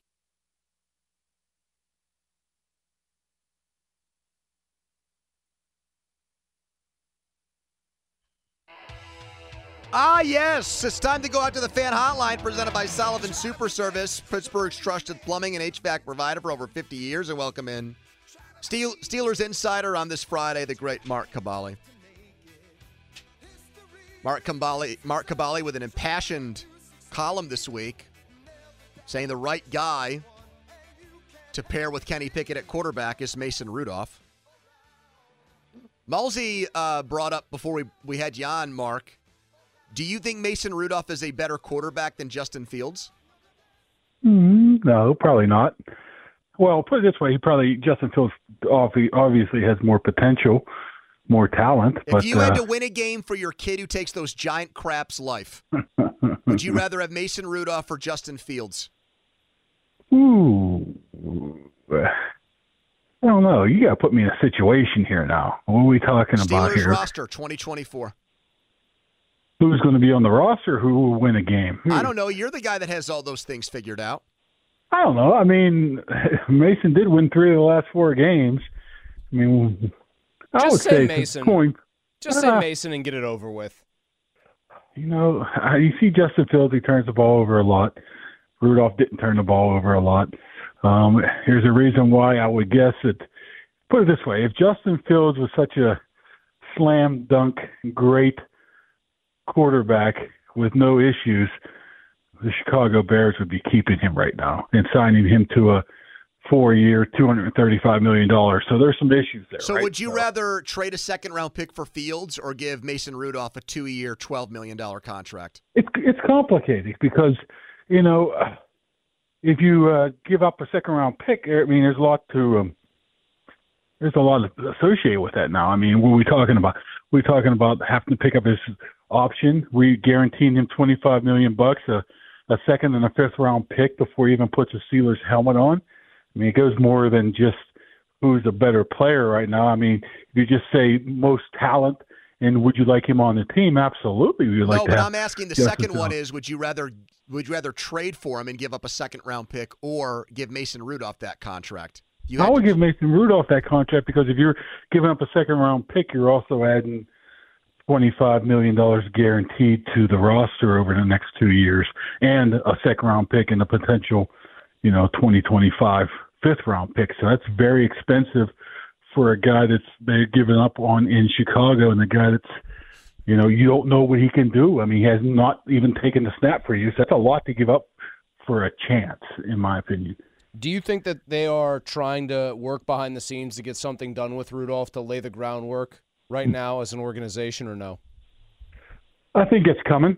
Um, I think you're, uh, there's will be an offer made here probably within the next couple weeks uh, to Rudolph. But, uh, you know, it's always going to be depending too. Rudolph definitely wants a chance to be able to compete for a job and start somewhere. That's number one for him. Number one for him is to go somewhere and have a chance to play.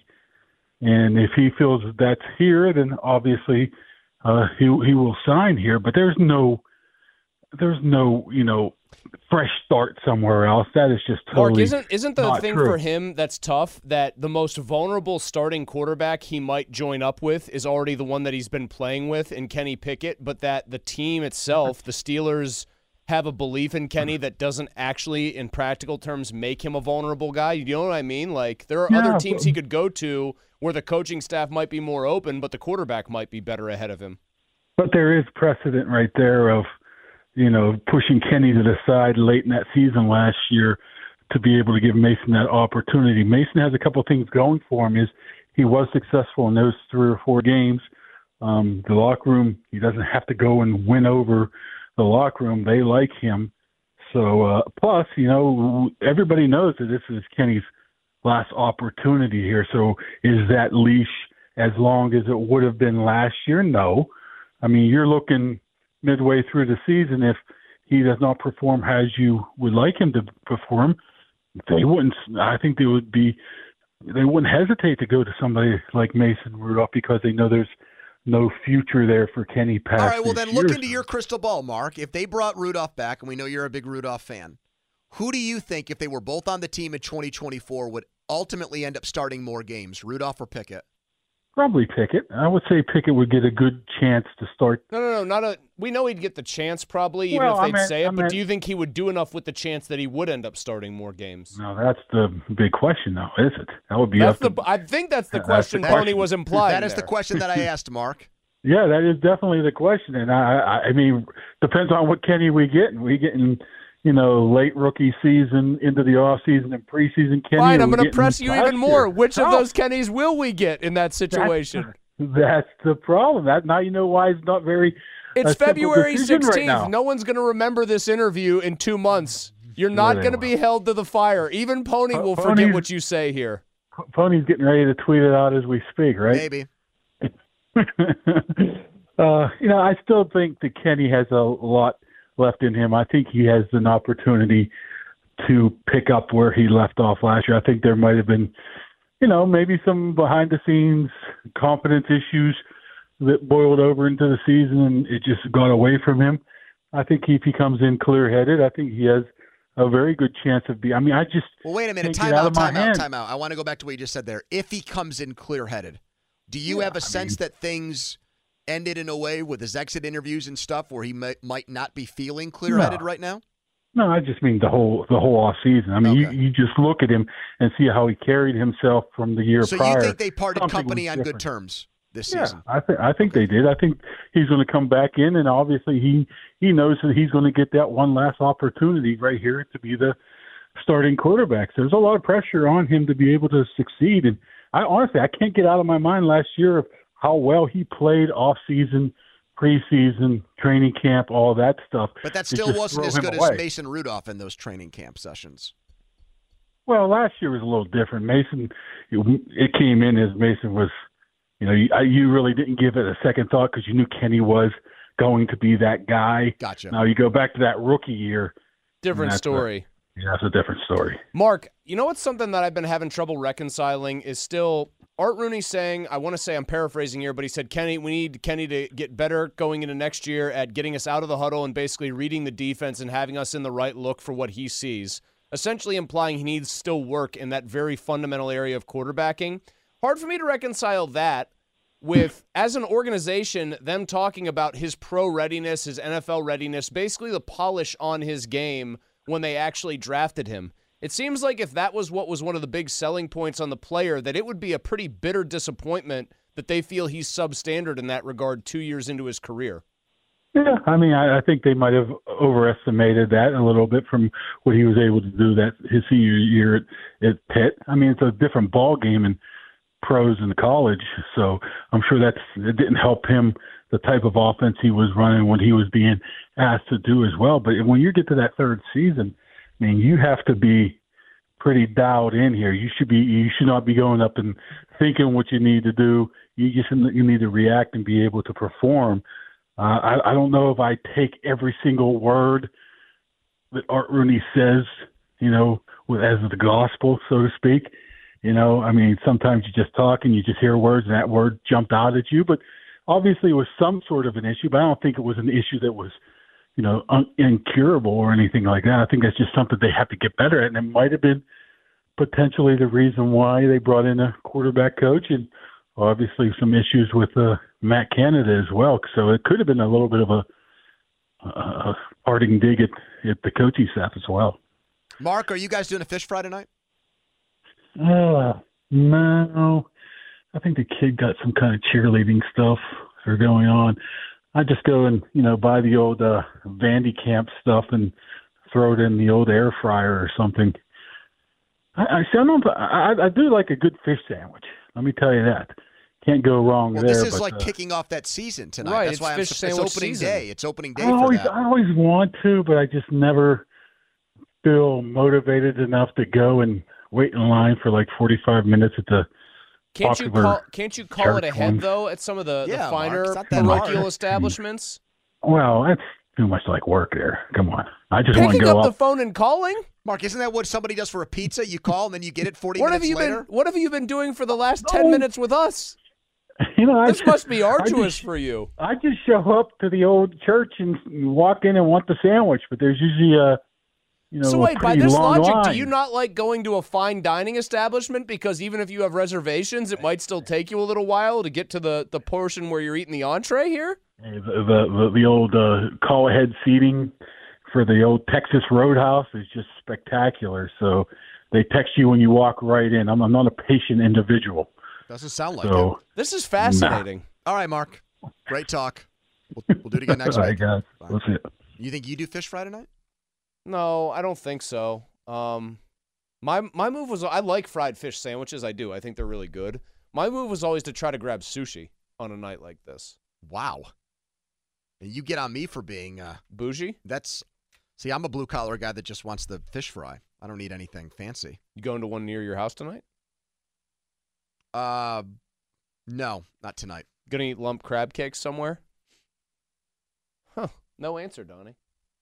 Jumbo yeah, lump crab, I, probably I've, like the good stuff. I've recently been a convert to tartar sauce. I hated it for about twenty-five, thirty years of my life. Didn't even know what it was and thought it looked gross, ate it, and I went, what have I been missing? Yeah, now I think it's really good. It is really good. So you haven't answered the question. Are you eating fried fish like a blue-collar guy? Or no, I'm not bougie? eating any of that stuff because Amanda has like an elaborate dinner set up for tonight. What?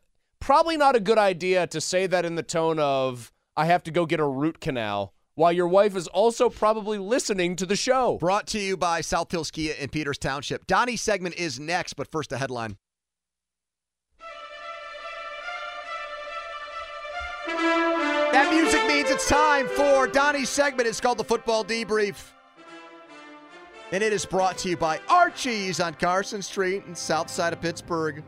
Premier venue to watch all your black and gold teams in action, and they are a wing champion, voted Mid-Atlantic's wing champion. And we have tried them firsthand, and they are something, and we love Archie on the show. So let's hear it, Donnie. What do you got for him today? The debrief, February sixteenth, twenty twenty-four. We've talked about the, the topic before, I think maybe a month or so ago, whenever we saw the rumors start to come out. But the Steelers today officially, uh, they, they put out the big social media post about filing to host either the twenty twenty-six or twenty twenty-seven N F L draft. So that made me pose the question, where is the funniest place in Pittsburgh that the N F L could set up for the draft? Responses? Uh, well, Malsey chimed in with the Cary Furnace. We got a lot of calls for the Century three Mall location. What's going on with the Century three Mall? It's a disaster, man. Didn't they shoot one of the Walking Dead movies? Monroeville Mall. Monroeville, Monroeville Mall, Mall was the original Dawn of the Dead. Dawn of the Dead. Yeah, okay. I mean, they, they could probably do another remake of that in Amanda Century raves three. About the Century three Mall from back in the day. It's scary Said looking, Said it was man. the place to be. There was a Chick-fil-A there before they were anywhere else. There was a Chick-fil-A in the Ross nature. Park Mall food court before they were anywhere else. So if you were south of the city, you wanted to be at Century three, north of the city, Ross Park, east of the city, Monroeville Mall. Then they threw Robinson Which was the Mall best one? There.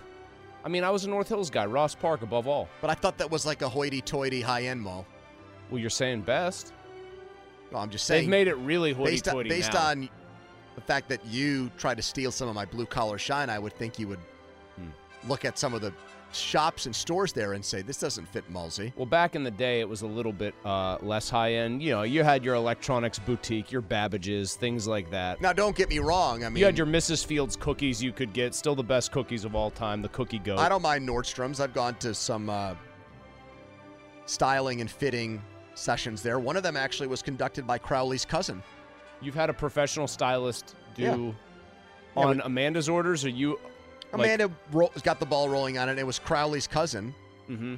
And I said, Adam, your cousin is uh, working with me at Nordstrom's. Great guy. And he goes, yeah, much better looking than me. That was his first response. My cousin, much better looking than me? Yeah. I think he said, very handsome guy. Is that supposed to was reassure? It Jimmy G? Is that supposed to reassure you that he's really good at like designing, you know, like structuring the way you look? I just don't understand that from Crowley. Why don't you? If you're Crowley, why don't you say there? Oh yeah, you, you're in good hands. Good at his job. He's gonna make you look. Yeah, good. He went right to the way the guy looked. Yeah. Hey, that's interesting. Don't get lost in his soulful eyes. Muscular ass. All right, so what are some of the other answers here? Century uh, we, three. We got a submission for the O, a couple of submissions for the O. Now that's like a taco place. Yeah, yeah, so that's out of the question. Uh, Man, the... they used to give you so many fries there. It's incredible. You'd get a small Amazing. fry, and the whole entire tray would be full of fries and grease. Just spectacular Basically stuff. The small fry the same as the large fry, more or less. Yep.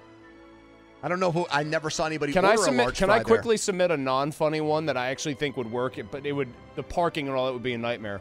Hold it like on the steps of Soldiers and Sailors, or like in that with that backdrop, Foster Plaza. Somebody actually put that in there? No, no. But Soldiers and Sailors would be a cool backdrop. For yeah, it would be. Anyway, keep going, Donnie. Uh, we got the rooftop at Mario's. Uh, how, about, how, on how, how about this one for Malsey, a Jim Shorkey dealership?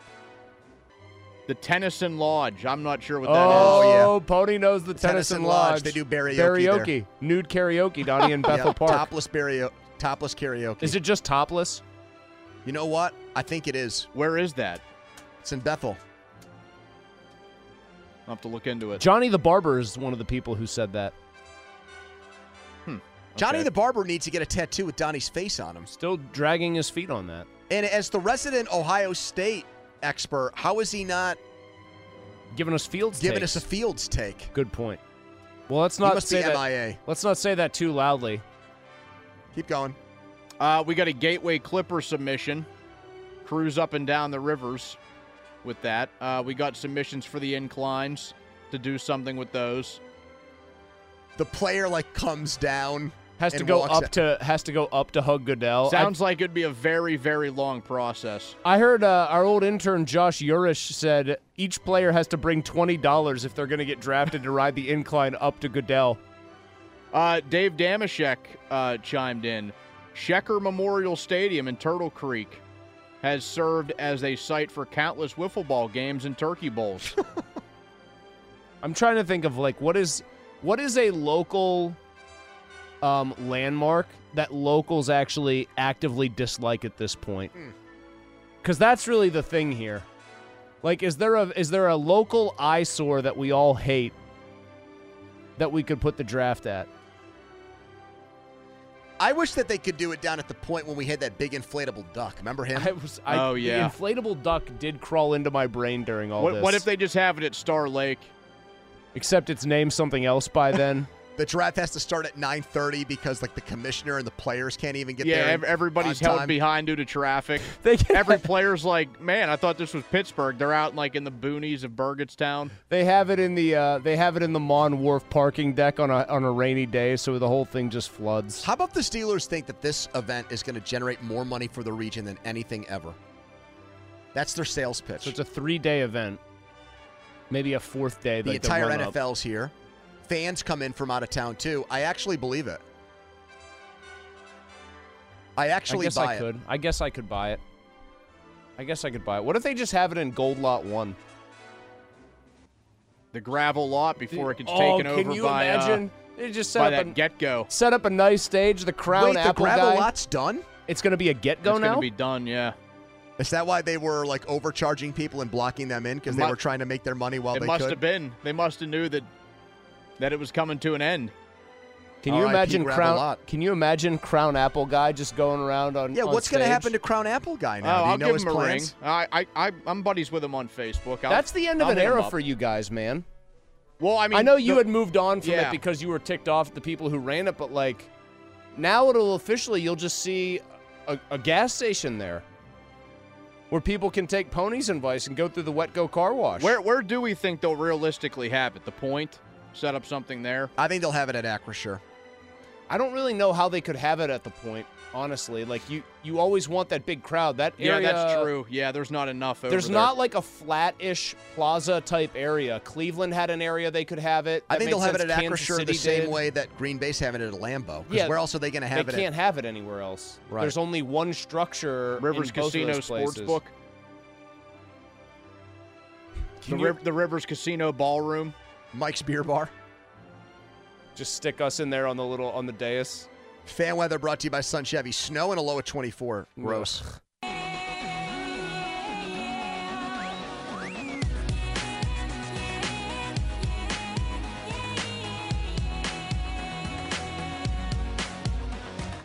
seven a.m. waking up in the morning. Gotta be fresh, gotta go downstairs. Gotta have my bowl, gotta have cereal.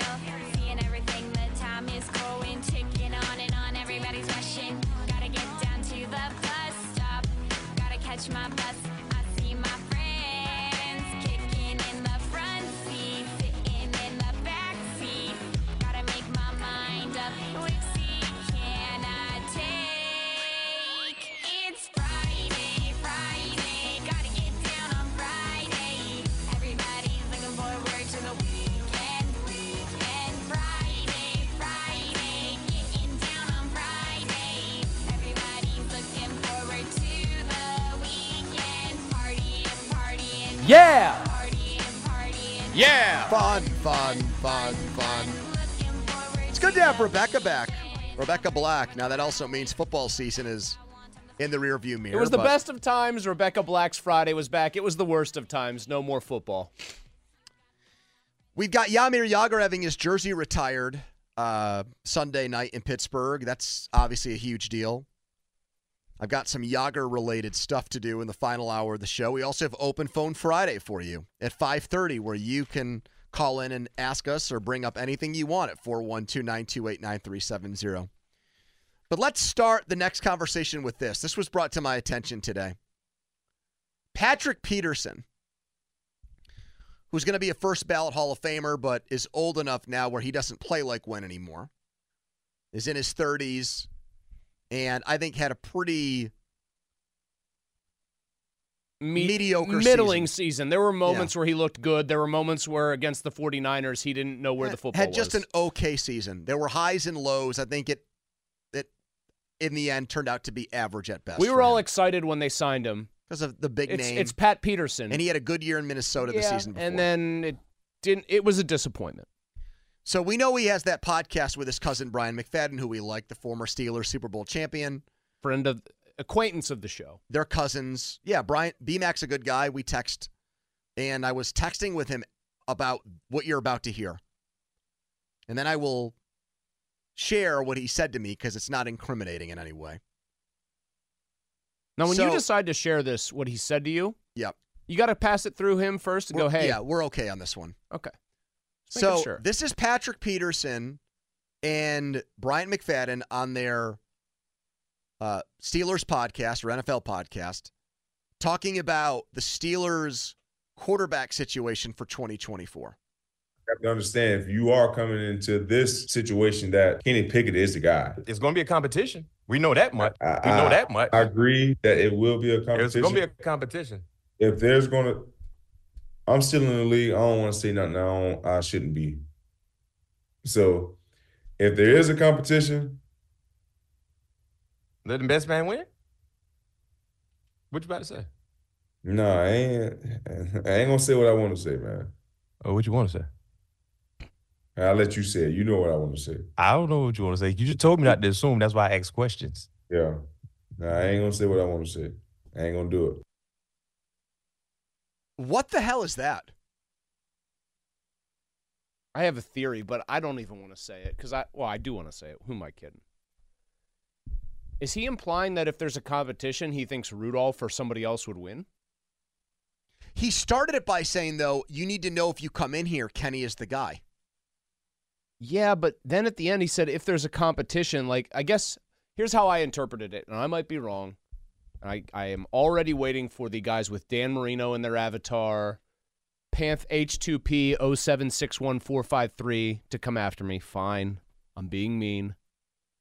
The first part I interpret as, like it or not, Kenny's the guy.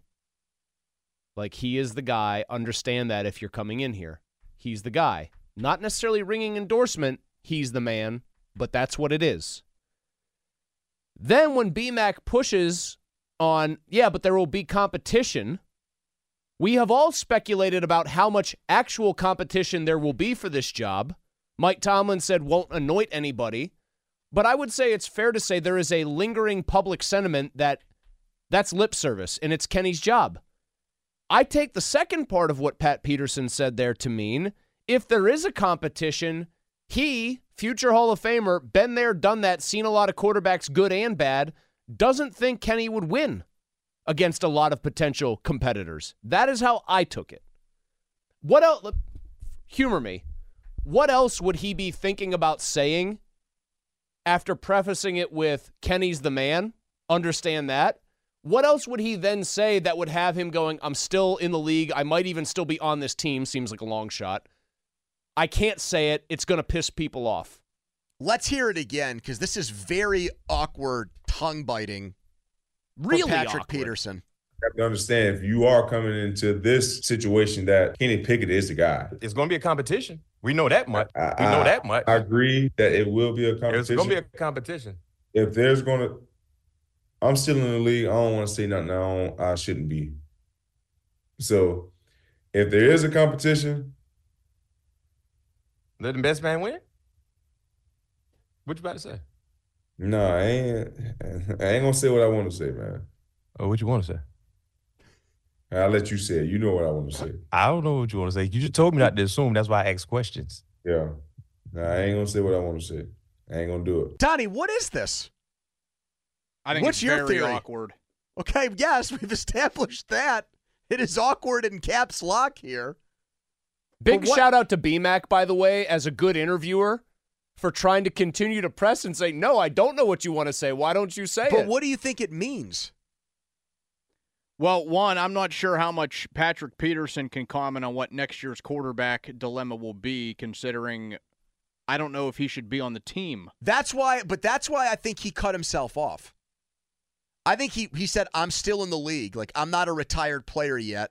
I'm still technically on their roster. I can't give my honest opinion. I think, yes, I think that's also true. I think the two things we you can definitely uh, ascertain from that is, number one, it's awkward as hell, and number two, Peterson doesn't want to uh, upset the Steelers or prospective employers by saying something that's controversial. So those two things we've established as true. Yep. But what what else? What what do you think? What what is he biting his tongue about? What what does he not want to say out loud? If you don't want to upset, you don't know. Ste- you, you're at a loss here. It's it sounds like. Yeah, I mean, I just think it's like an incredibly awkward interaction, Are, and he's he's a. I mean, he's afraid to say, like he gets into saying, "Well, it's it's Kenny Pickett's job." No matter what, then it's uh, there'll be a competition, and then it's if there's a competition. Yeah. Okay, so we agree he doesn't want to make the Steelers mad, right? What do we know about the Steelers right now, specific to this conversation and this subject, quarterback? We know that they like Kenny still.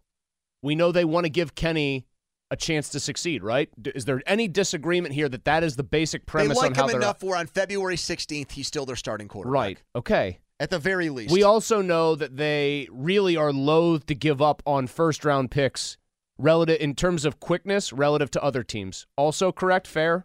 They are a more patient franchise. They really want to see a guy fail by and large. Yeah, that's what yes. Wani said yesterday. Yeah, exactly. Shoot. So what am I to assume other than and that it was something that was unflattering about like his assessment of Kenny? Zach, our buddy Hoagie, said he's basically afraid to say that Kenny isn't good enough and wouldn't win a quarterback battle. That is Hoagie's take on this. Is that yours? That's how I feel it's headed. Dot, was is that what you think Peterson... That's what I think he's implying is, is if you bring in real competition for him, he will not win the competition if it's fair and on the up and up. Is that how you read it, Donnie?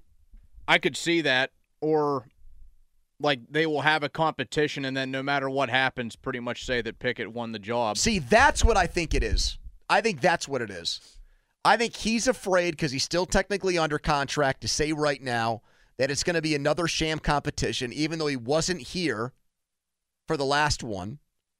But I think he has read the tea leaves and thinks they'll bring in air quotes competition, and they're just going to hand the job to Kenny. But he knows that that's an incendiary thing to say about the team that is still technically signing his, his provider. Yes. I mean, yeah, I think and, implicit in, in what I was hypothesizing is is that part of it too. But that's not the same thing as saying he thinks he would lose. He does. Fine, that's not the I mean, same yes, thing as I, saying he thinks Kenny would lose okay, the job. Okay. He just doesn't think it's going to be a fair fight for the job with who they bring okay, in. Okay, then I agree with my – I still stand by my point that he thinks if it was fair he would lose, and then I think you guys are both right then to surmise that he doesn't think it will be legit.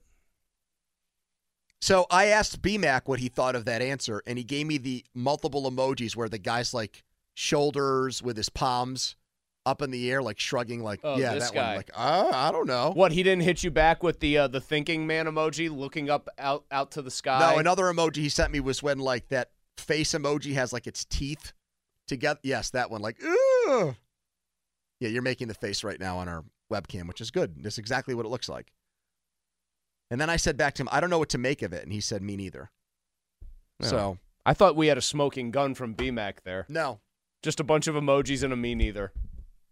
It's not, let me put it this way. Do we all agree that on one level or another, it's not particularly flattering for them as an organization, what he's implying, or Kenny? Because if you're implying that the organization's going to rig the competition and it won't actually be fair and open, that doesn't look good for them. It, by extension and proxy, doesn't look good for Kenny Pickett, because the the implicit suggestion there is he can't win a fair and open competition against a real, like, competitive guy out there. I want to hear it one more time. You have to understand, if you are coming into this situation, that Kenny Pickett is the guy. It's going to be a competition. We know that much. I, we know I, that much. I agree that it will be a competition. It's going to be a competition. If there's going to – I'm still in the league. I don't want to say nothing I, I shouldn't be. So if there is a competition – let the best man win? What you about to say? No, I ain't, I ain't going to say what I want to say, man. Oh, what you want to say? I'll let you say it. You know what I want to say. I don't know what you want to say. You just told me not to assume. That's why I asked questions. Yeah. No, I ain't going to say what I want to say. I ain't going to do it. I'm not going to say what I want to say. How is the... I'm, do you think that B Mac does know what he wants to say and won't tell you I, either? I, that's what I, I'm... I'm. I guess I'm not close enough with, with Bryant where he would... If if he does know what Peterson was alluding to, he would just flat out I think he knows. Come out and tell me. I think he knows, but he wants Pat to say it because it's not his place as a no longer active player to say it on Pat's behalf. And I think he knows, no offense to you, you're very well connected, a lot of sources, a lot of people like to talk to you. I think he knows that if he says it to you, he has to put it on background. So he just went with, don't know either. Donnie, did you know that this exchange happened until right now between these two guys? I, I had seen some people tweet about it. What were they saying about it on Twitter? What was the reaction to? Is it the same as ours? Like, oh my God, this is unbelievably awkward? Yeah, basically, like, that was the, the headline on any of the, the tweets that got sent out. Like, very awkward interaction with Because I'm just surprised and I'm just surprised that, that this that this interaction hasn't made bigger news. I think it's so You know what I mean? I think it's like so cryptic that it almost it's also a Friday out technically outside the season, but I feel like it's so cryptic that you almost there are people who are going to say I just can't get anything out of it. He he stops so far short of even hinting at what he wants to say about a competition that you really have to put on your uh, your kind of stretching gear to get there. But I mean, I sir I for the record, I'm really trying to project out what I think on this. I, I'm I'm taking multiple leaps here, but I that's the only direction I can point myself in. It's just the guy's really well spoken. He's got a podcast, mm-hmm. and he's answered questions about the state of the Steelers and what's gone on with them all season, without having to, like, censor himself and filter himself. They could have also, by the way, easily edited that part out if they wanted to, because it is a taped show. But um, they didn't, so they got a lot of buzz. Good job, Peters, guys. Well, again, I just don't feel like there's a lot of – there's not a ton of buzz with this. It's it got weird. a lot of buzz with us. It got a lot of buzz gets, with and us. And if it gets on our radar, you know what's happening next. Buzz, buzz, buzz. Look, we're talking about just – he could have easily just said, hey, you're right, Brian. Like, they'll bring somebody else in here. They're not just going to hand the job over to Kenny, but like I was saying he before. He does start ahead. I Yes. And that, they really nobody, would, the guy. nobody would really argue that. He's the first-round pick. He hasn't really worked with the new coordinator. Nobody has. He deserves a clean – he's going to get a clean slate. But it almost makes you think that something behind the scenes, like something shady is going on. Or that the perception of guys doors. in that locker room is that that it's going on that way. It, uh, does, it just does not – I think at base level here, it doesn't really reflect well on team or presumptive starter. Maybe right. not – more so on the team than on Kenny in this situation. Right, like, it's not his fault if they want to rig it in his favor. Here's one more from Peterson because he hasn't been cut yet. And he said I didn't want to, he didn't want to answer the he didn't want to give his true feelings on the quarterback thing because he's still technically on the Steelers roster and still in the N F L. So what did he say about his future with the Steelers? The question is if if the Steelers want me to finish with you know with, with them. You want to you want to go at it one more time. No doubt about it. I the ball is in their court. I signed a two-year deal re- yeah. for a reason. It's not like I'm a free agent. They would have to, you know, cut me. Yeah. But, like, I feel good, man. Me and Coach Sumner had a great conversation after the season. Obviously, I know that you got to go through your, your evaluations in the draft and the free agency. What I was able to do, you know, in year thirteen, playing different positions, coming in a new environment, I felt my season was a very success. Playing ninety-seven percent of my snaps, and ain't many guys – that's playing ninety-seven percent of their snap, even young guys. You know, I ha- I've shown the ability to be durable. I've shown the ability to, to not only, you know, lead by an example, but be accountable. And like I told Coach Tom at the end of the year, man, uh, when we had our exit meeting, man, I feel great. My mental is in, in the right place. Body is in the right place. I want to give it another shot. What's the plan? And, you know, that's for another story, you know, because I know that I am older. What, what, How? what salary cap can be if I am on the roster going forward. How did you enjoy playing safety? And would that be something you would consider if presented to you in a full-time role? I'm open to playing wherever – whenever. Okay, so I take from that, they told him basically, right now, we can't guarantee you that you're going to be back on the team because we have to see what happens in free agency with the draft. That's my that's that's that's my read on like what the Steelers are telling Peterson. Mm-hmm. I am a tad bit surprised that somebody that's played at a Hall of Fame level has such a positive review of his season. That just happened because of what he said, new system. I showed up and I was out there every almost every play. I played all a, the time. I played different There positions. Were times when that was an obvious bad thing for them that he was out on the field. I also think it was at least partly due to how many injuries they had at times. Yeah, I just felt like he would hold himself to a higher standard, that's all, because he is an all-time great. He made a couple of plays. I thought I thought there were times where I felt like you saw old Patrick Big Peterson. Interceptions. Hey, well, Green Bay here, game. Here's, how about this for a Mulsey turn of phrase? There were times when you saw old Patrick Peterson. Then there were times you just saw old Patrick Peterson. Not bad. Not my best, but better than... I think you know-sold it. That's a little Undertaker out of you. What do you want me to do? Laugh hysterically at it? No, I want you to say, clever work, Mulsey. But then you're going to be like, oh, you're just patronizing me by saying it that way. Yeah, it's true. I was just trying to set a trap there. There was no right answer. By the way, better late than never. The Donnie Football Debrief last hour was brought to you by the Farmer's Dog. Oh! Fresh human-grade dog food delivered right to your door. Jaromír Jágr is going to get his jersey retired by the Penguins Sunday night. Malsey started the show by saying that that's long overdue. I don't disagree with that. So I have some names for you guys. Uh, Pittsburgh legends here. And I want you to tell me if on your list of all-time great Pittsburgh athletes, if you would rank Jaromír Jágr ahead of the athlete's name that I'll give you. Okay. So pretty easy. Er, in the show, you said earlier, Chris Wick, where does he rank among the top Penguins of all time? You said third. And where does he rank among top N H L, top players, N H L players? I think we settled in like at worst top twelve. Yeah, he's like he's definitely a borderline top ten guy. Mm-hmm. But how does he compare to other athletes? I, I basically did post-Clemente. I didn't want to go back and do guys like Hannes Wagner and things like that. Am I still allowed to say Cookie was there to cover Hannes? I think so, because he's probably Is he drunk right now? Probably. Or is he just getting started? It's Friday at five o'clock. He's definitely working on it. I he's remember, at a happy he's hour. He's a retired man now. He's living down in Florida. I, I remember. Hope, I would I was, hope that he started hours has ago. Has he eaten dinner yet?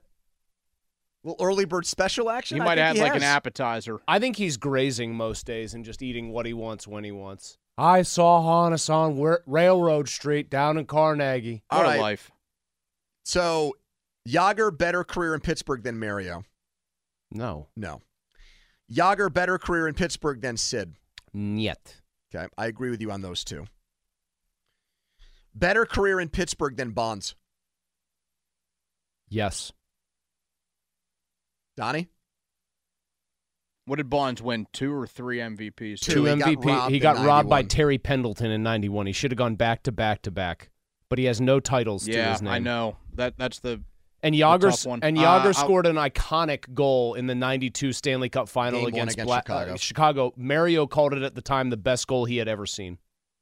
I'll say Jágr. Jágr also during his – well, forget it. I'll let Pony keep playing the exercise here. I don't want to step on it. Terry Bradshaw. No. Better than Jágr. Okay. I would agree with that. Donnie? Bradshaw. So we got Bradshaw, I think Sid, you're, and Mario. I think you're so about far. to name one here that's going to become very divisive. T J Watt. Better than T J Watt so far.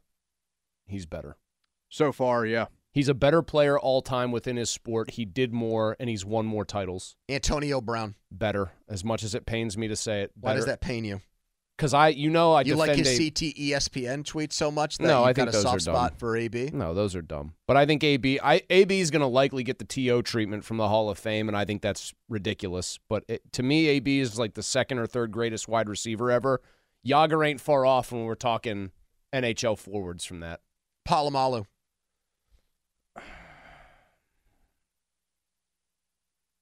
Man, I think I'm going to go Troy. I think part of the problem I have with putting Jágr... I'm going Jágr ahead of Troy, so you're going to have to break the tie here, Chris. Man, I, in the last ten seconds, I've gone, I flip-flop back and forth, but you know what? Jágr. Barely. Oh, that one's tough. So Donnie got out. Outvoted there. That is tough. All right, I'll play. I'll tug at your heartstrings one more time. Fanico or Jágr? Jágr. Me too. I thought there was one more you were going to do. And Well, and... we'll get to him. Okay. Oh, I thought I thought when you said tug at your heartstrings, that was the end of it. Okay. I know how much you like Faneca, so I'm a tiny bit surprised to hear you. No, I mean, I think Faneca's one of the handful of greatest guards ever. But again, we're talking about a player that you and I have been screwing around in the breaks trying to name. Like, we played the is this guy better than Jágr game, and there were very few where we both returned the answer of, oh, yeah, he's better than Jágr. But to me, it's not just better. Well, it's, be- it's more about what, like... Jágr played eleven years here. Yeah, it's about their their contributions to Pittsburgh eleven sports. Years, that's why I put Bonds behind him. eleven years, two Stanley Cups, five Art Rosses here, four in a row, only one M V P, but in a stretch of years, he went second, first, second, and third for the biggest honor in hockey. Okay, Stargell. Man. I think Stargell. Ahead? Yeah. Donnie? I'll go with Willie. Me too. That's a clean sweep. Do you want to know why? That's four guys so far. Do you want to know what Stargell, Sid, and Mario. Do you want to know why I put Willie ahead too? Not just they matched in titles and he was a great power hitter. Think of like what Willie meant as like a, a leader and late in his career, the kind of performance he turned in and set. I mean, seventy-nine's epic from him. The Stargell stars, all that stuff goes into the Willie mystique. Chicken on the hill. Donnie McCutcheon. Oh, Jágr. This is an easy, yeah. Double J. Even though he ended the twenty years um, of futility. I know, I know yeah, I've talked he did, about and, that. And he, he won an M V P, and I mean, he certainly brought a whole whole generation of fans back into baseball. Got but... quick nose from you guys on him. No, I thought I'm there sorry. might be a robust Listen, debate no. there. I understand that McCutcheon, even though they've they never won a playoff series with him and still haven't, I know he's still on the roster, obviously. I know that that is a different and special kind of thing, what he brought back here. But Jágr brought the hardware, man. Donnie, Marc-Andre Fleury. Jágr. We know Mulsey's vote, so I'll just start crossing him off already. Yeah, double J. Still better. Donnie, you can start this one, too. Jack Lambert. I'm going to say Lambert. My dad would be very disappointed in me. But I because he felt Lambert was overrated and Ham was better. Well, he actually does say that, but Lambert was his favorite. Oh, oh, I gotcha. But he, he does say that Ham was the better player. Malzy?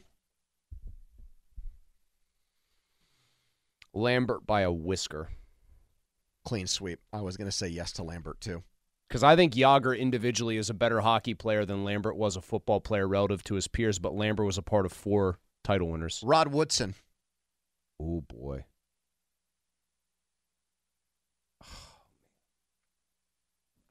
I'm going no.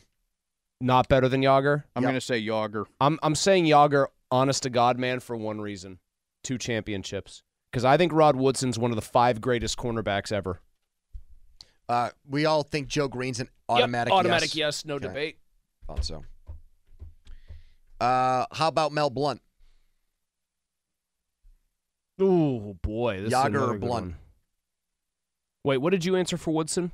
I went no. I went Jágr ahead of ahead of uh, Rod Woodson.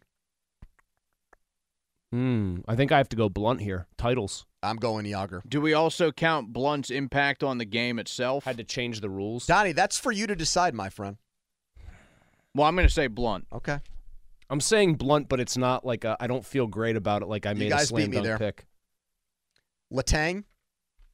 No, Jágr. Not even Jágr. Close. Best defenseman in team history. No, double J. Okay. Come on, when have the Penguins ever been identified with defense, even for offensive defense? Mike Webster. Jágr. That's maybe the best center in N F L history.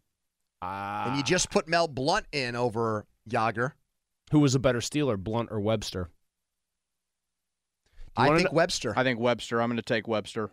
Do you want to know what's kind of a problem for me with this, though? Webster's the primary starter at center on two Super Bowl teams. Mansfield was the guy for the first I'm two. I'm going against Webster. So Donnie gets outvoted there.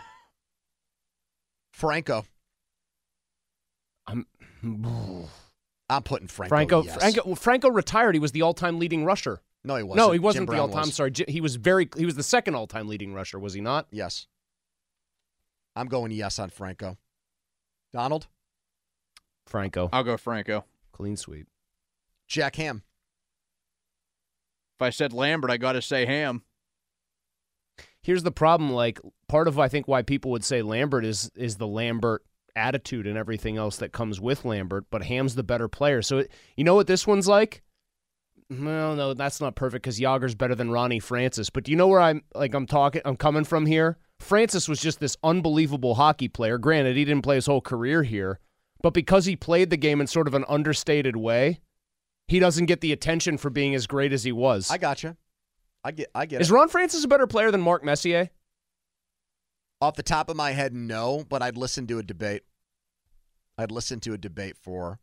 I think he... Pr- oh, boy, I think he probably is. I'm just looking it up. They're very close in point totals. I think he's better. I actually think he is. All right, so you're going with...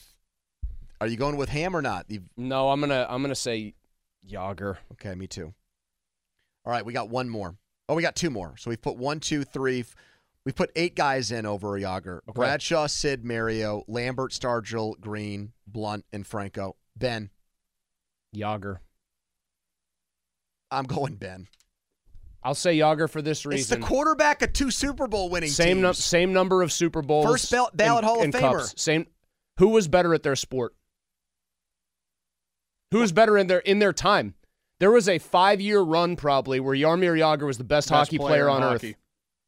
He also won two titles and was an instrumental part. Well, by I think that it's logic, Jágr. Why the hell did you vote Lambert over uh, Jágr? At no point was Lambert considered that much Twice better than his peers. Twice as many titles. Twice as many titles. It matters. If Ben had three Super Bowls, much tougher for me, but I think Jágr's a better and more iconic player for the Pittsburgh Penguins, ultimately. No way he's more iconic Not, not more iconic, but better. Ben. I put him above Ben, though. Oh, Chris, so predictable. I mean, you put Stargell over Jágr, too, and, like, he yeah, Stargell is a Hall of Famer, but barely. He's not considered one of the greatest players of all time. I'm aware. And so Stargell got in with only one title.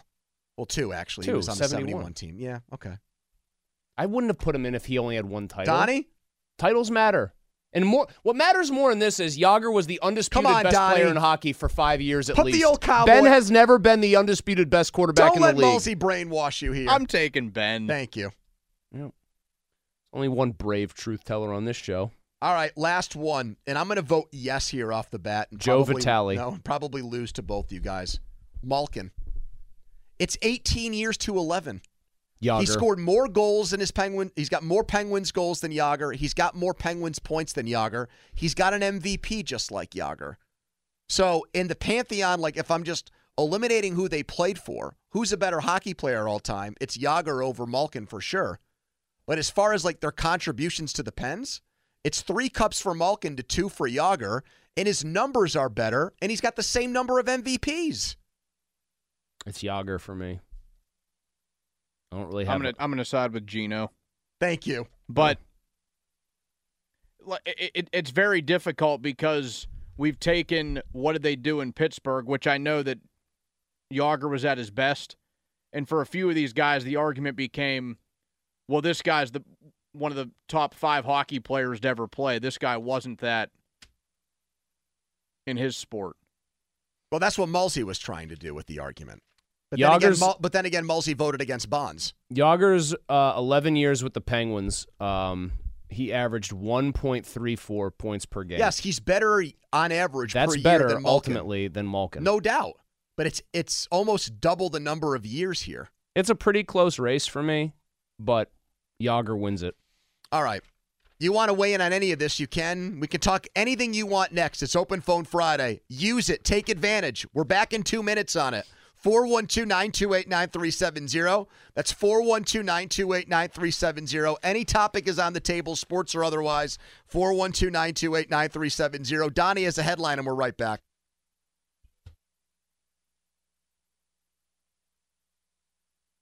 Pitt welcomes Louisville tomorrow at six thirty. You can listen to the game right here on The Fan. Coverage starts at six, and you can also hear it on your Odyssey app.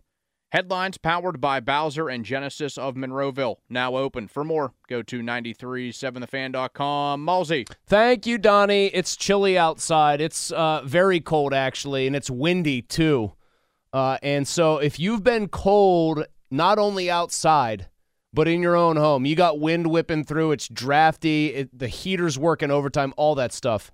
Don't wait another second. Don't suffer that way another second. Call my guys at Universal Windows Direct. They'll get those window systems out there with the Super Spacer technology that the edge of the glass is going to be warmer, the seal's going to hold longer, and it's going to last other than uh, five times longer, excuse me, than other window systems. Your windows from Universal, they're going to perform better. They're going to last longer. They're also going to get backed up by a true lifetime warranty for as long as you own your home and thirty years to the next home owner. You've got to do this right now to fix it. Whatever he was going to say. I think there's no way they make that trade. No, I don't think. I'm very concerned about.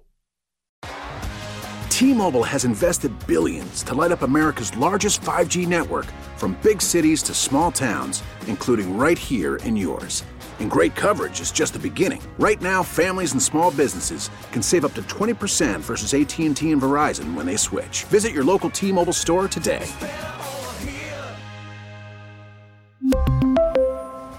Plan savings with three lines of T-Mobile Essentials versus comparable available plans. Plan features and taxes and fees may vary.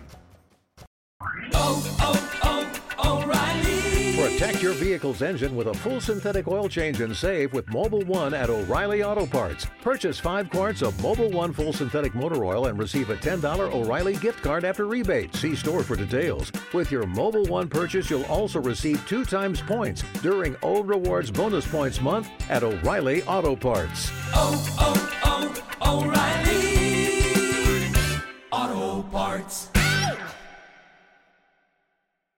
We get it. Attention spans just aren't what they used to be. Heads in social media and eyes on Netflix. But what do people do with their ears? Well, for one, they're listening to audio. Americans spend four point four hours with audio every day. Oh, and you want the proof? Well, you just sat through this ad that's now approaching thirty seconds. What could you say to a potential customer in thirty seconds? Let Odyssey put together a media plan tailor-made for your unique marketing needs. Advertise with Odyssey. Visit ads dot odyssey dot com.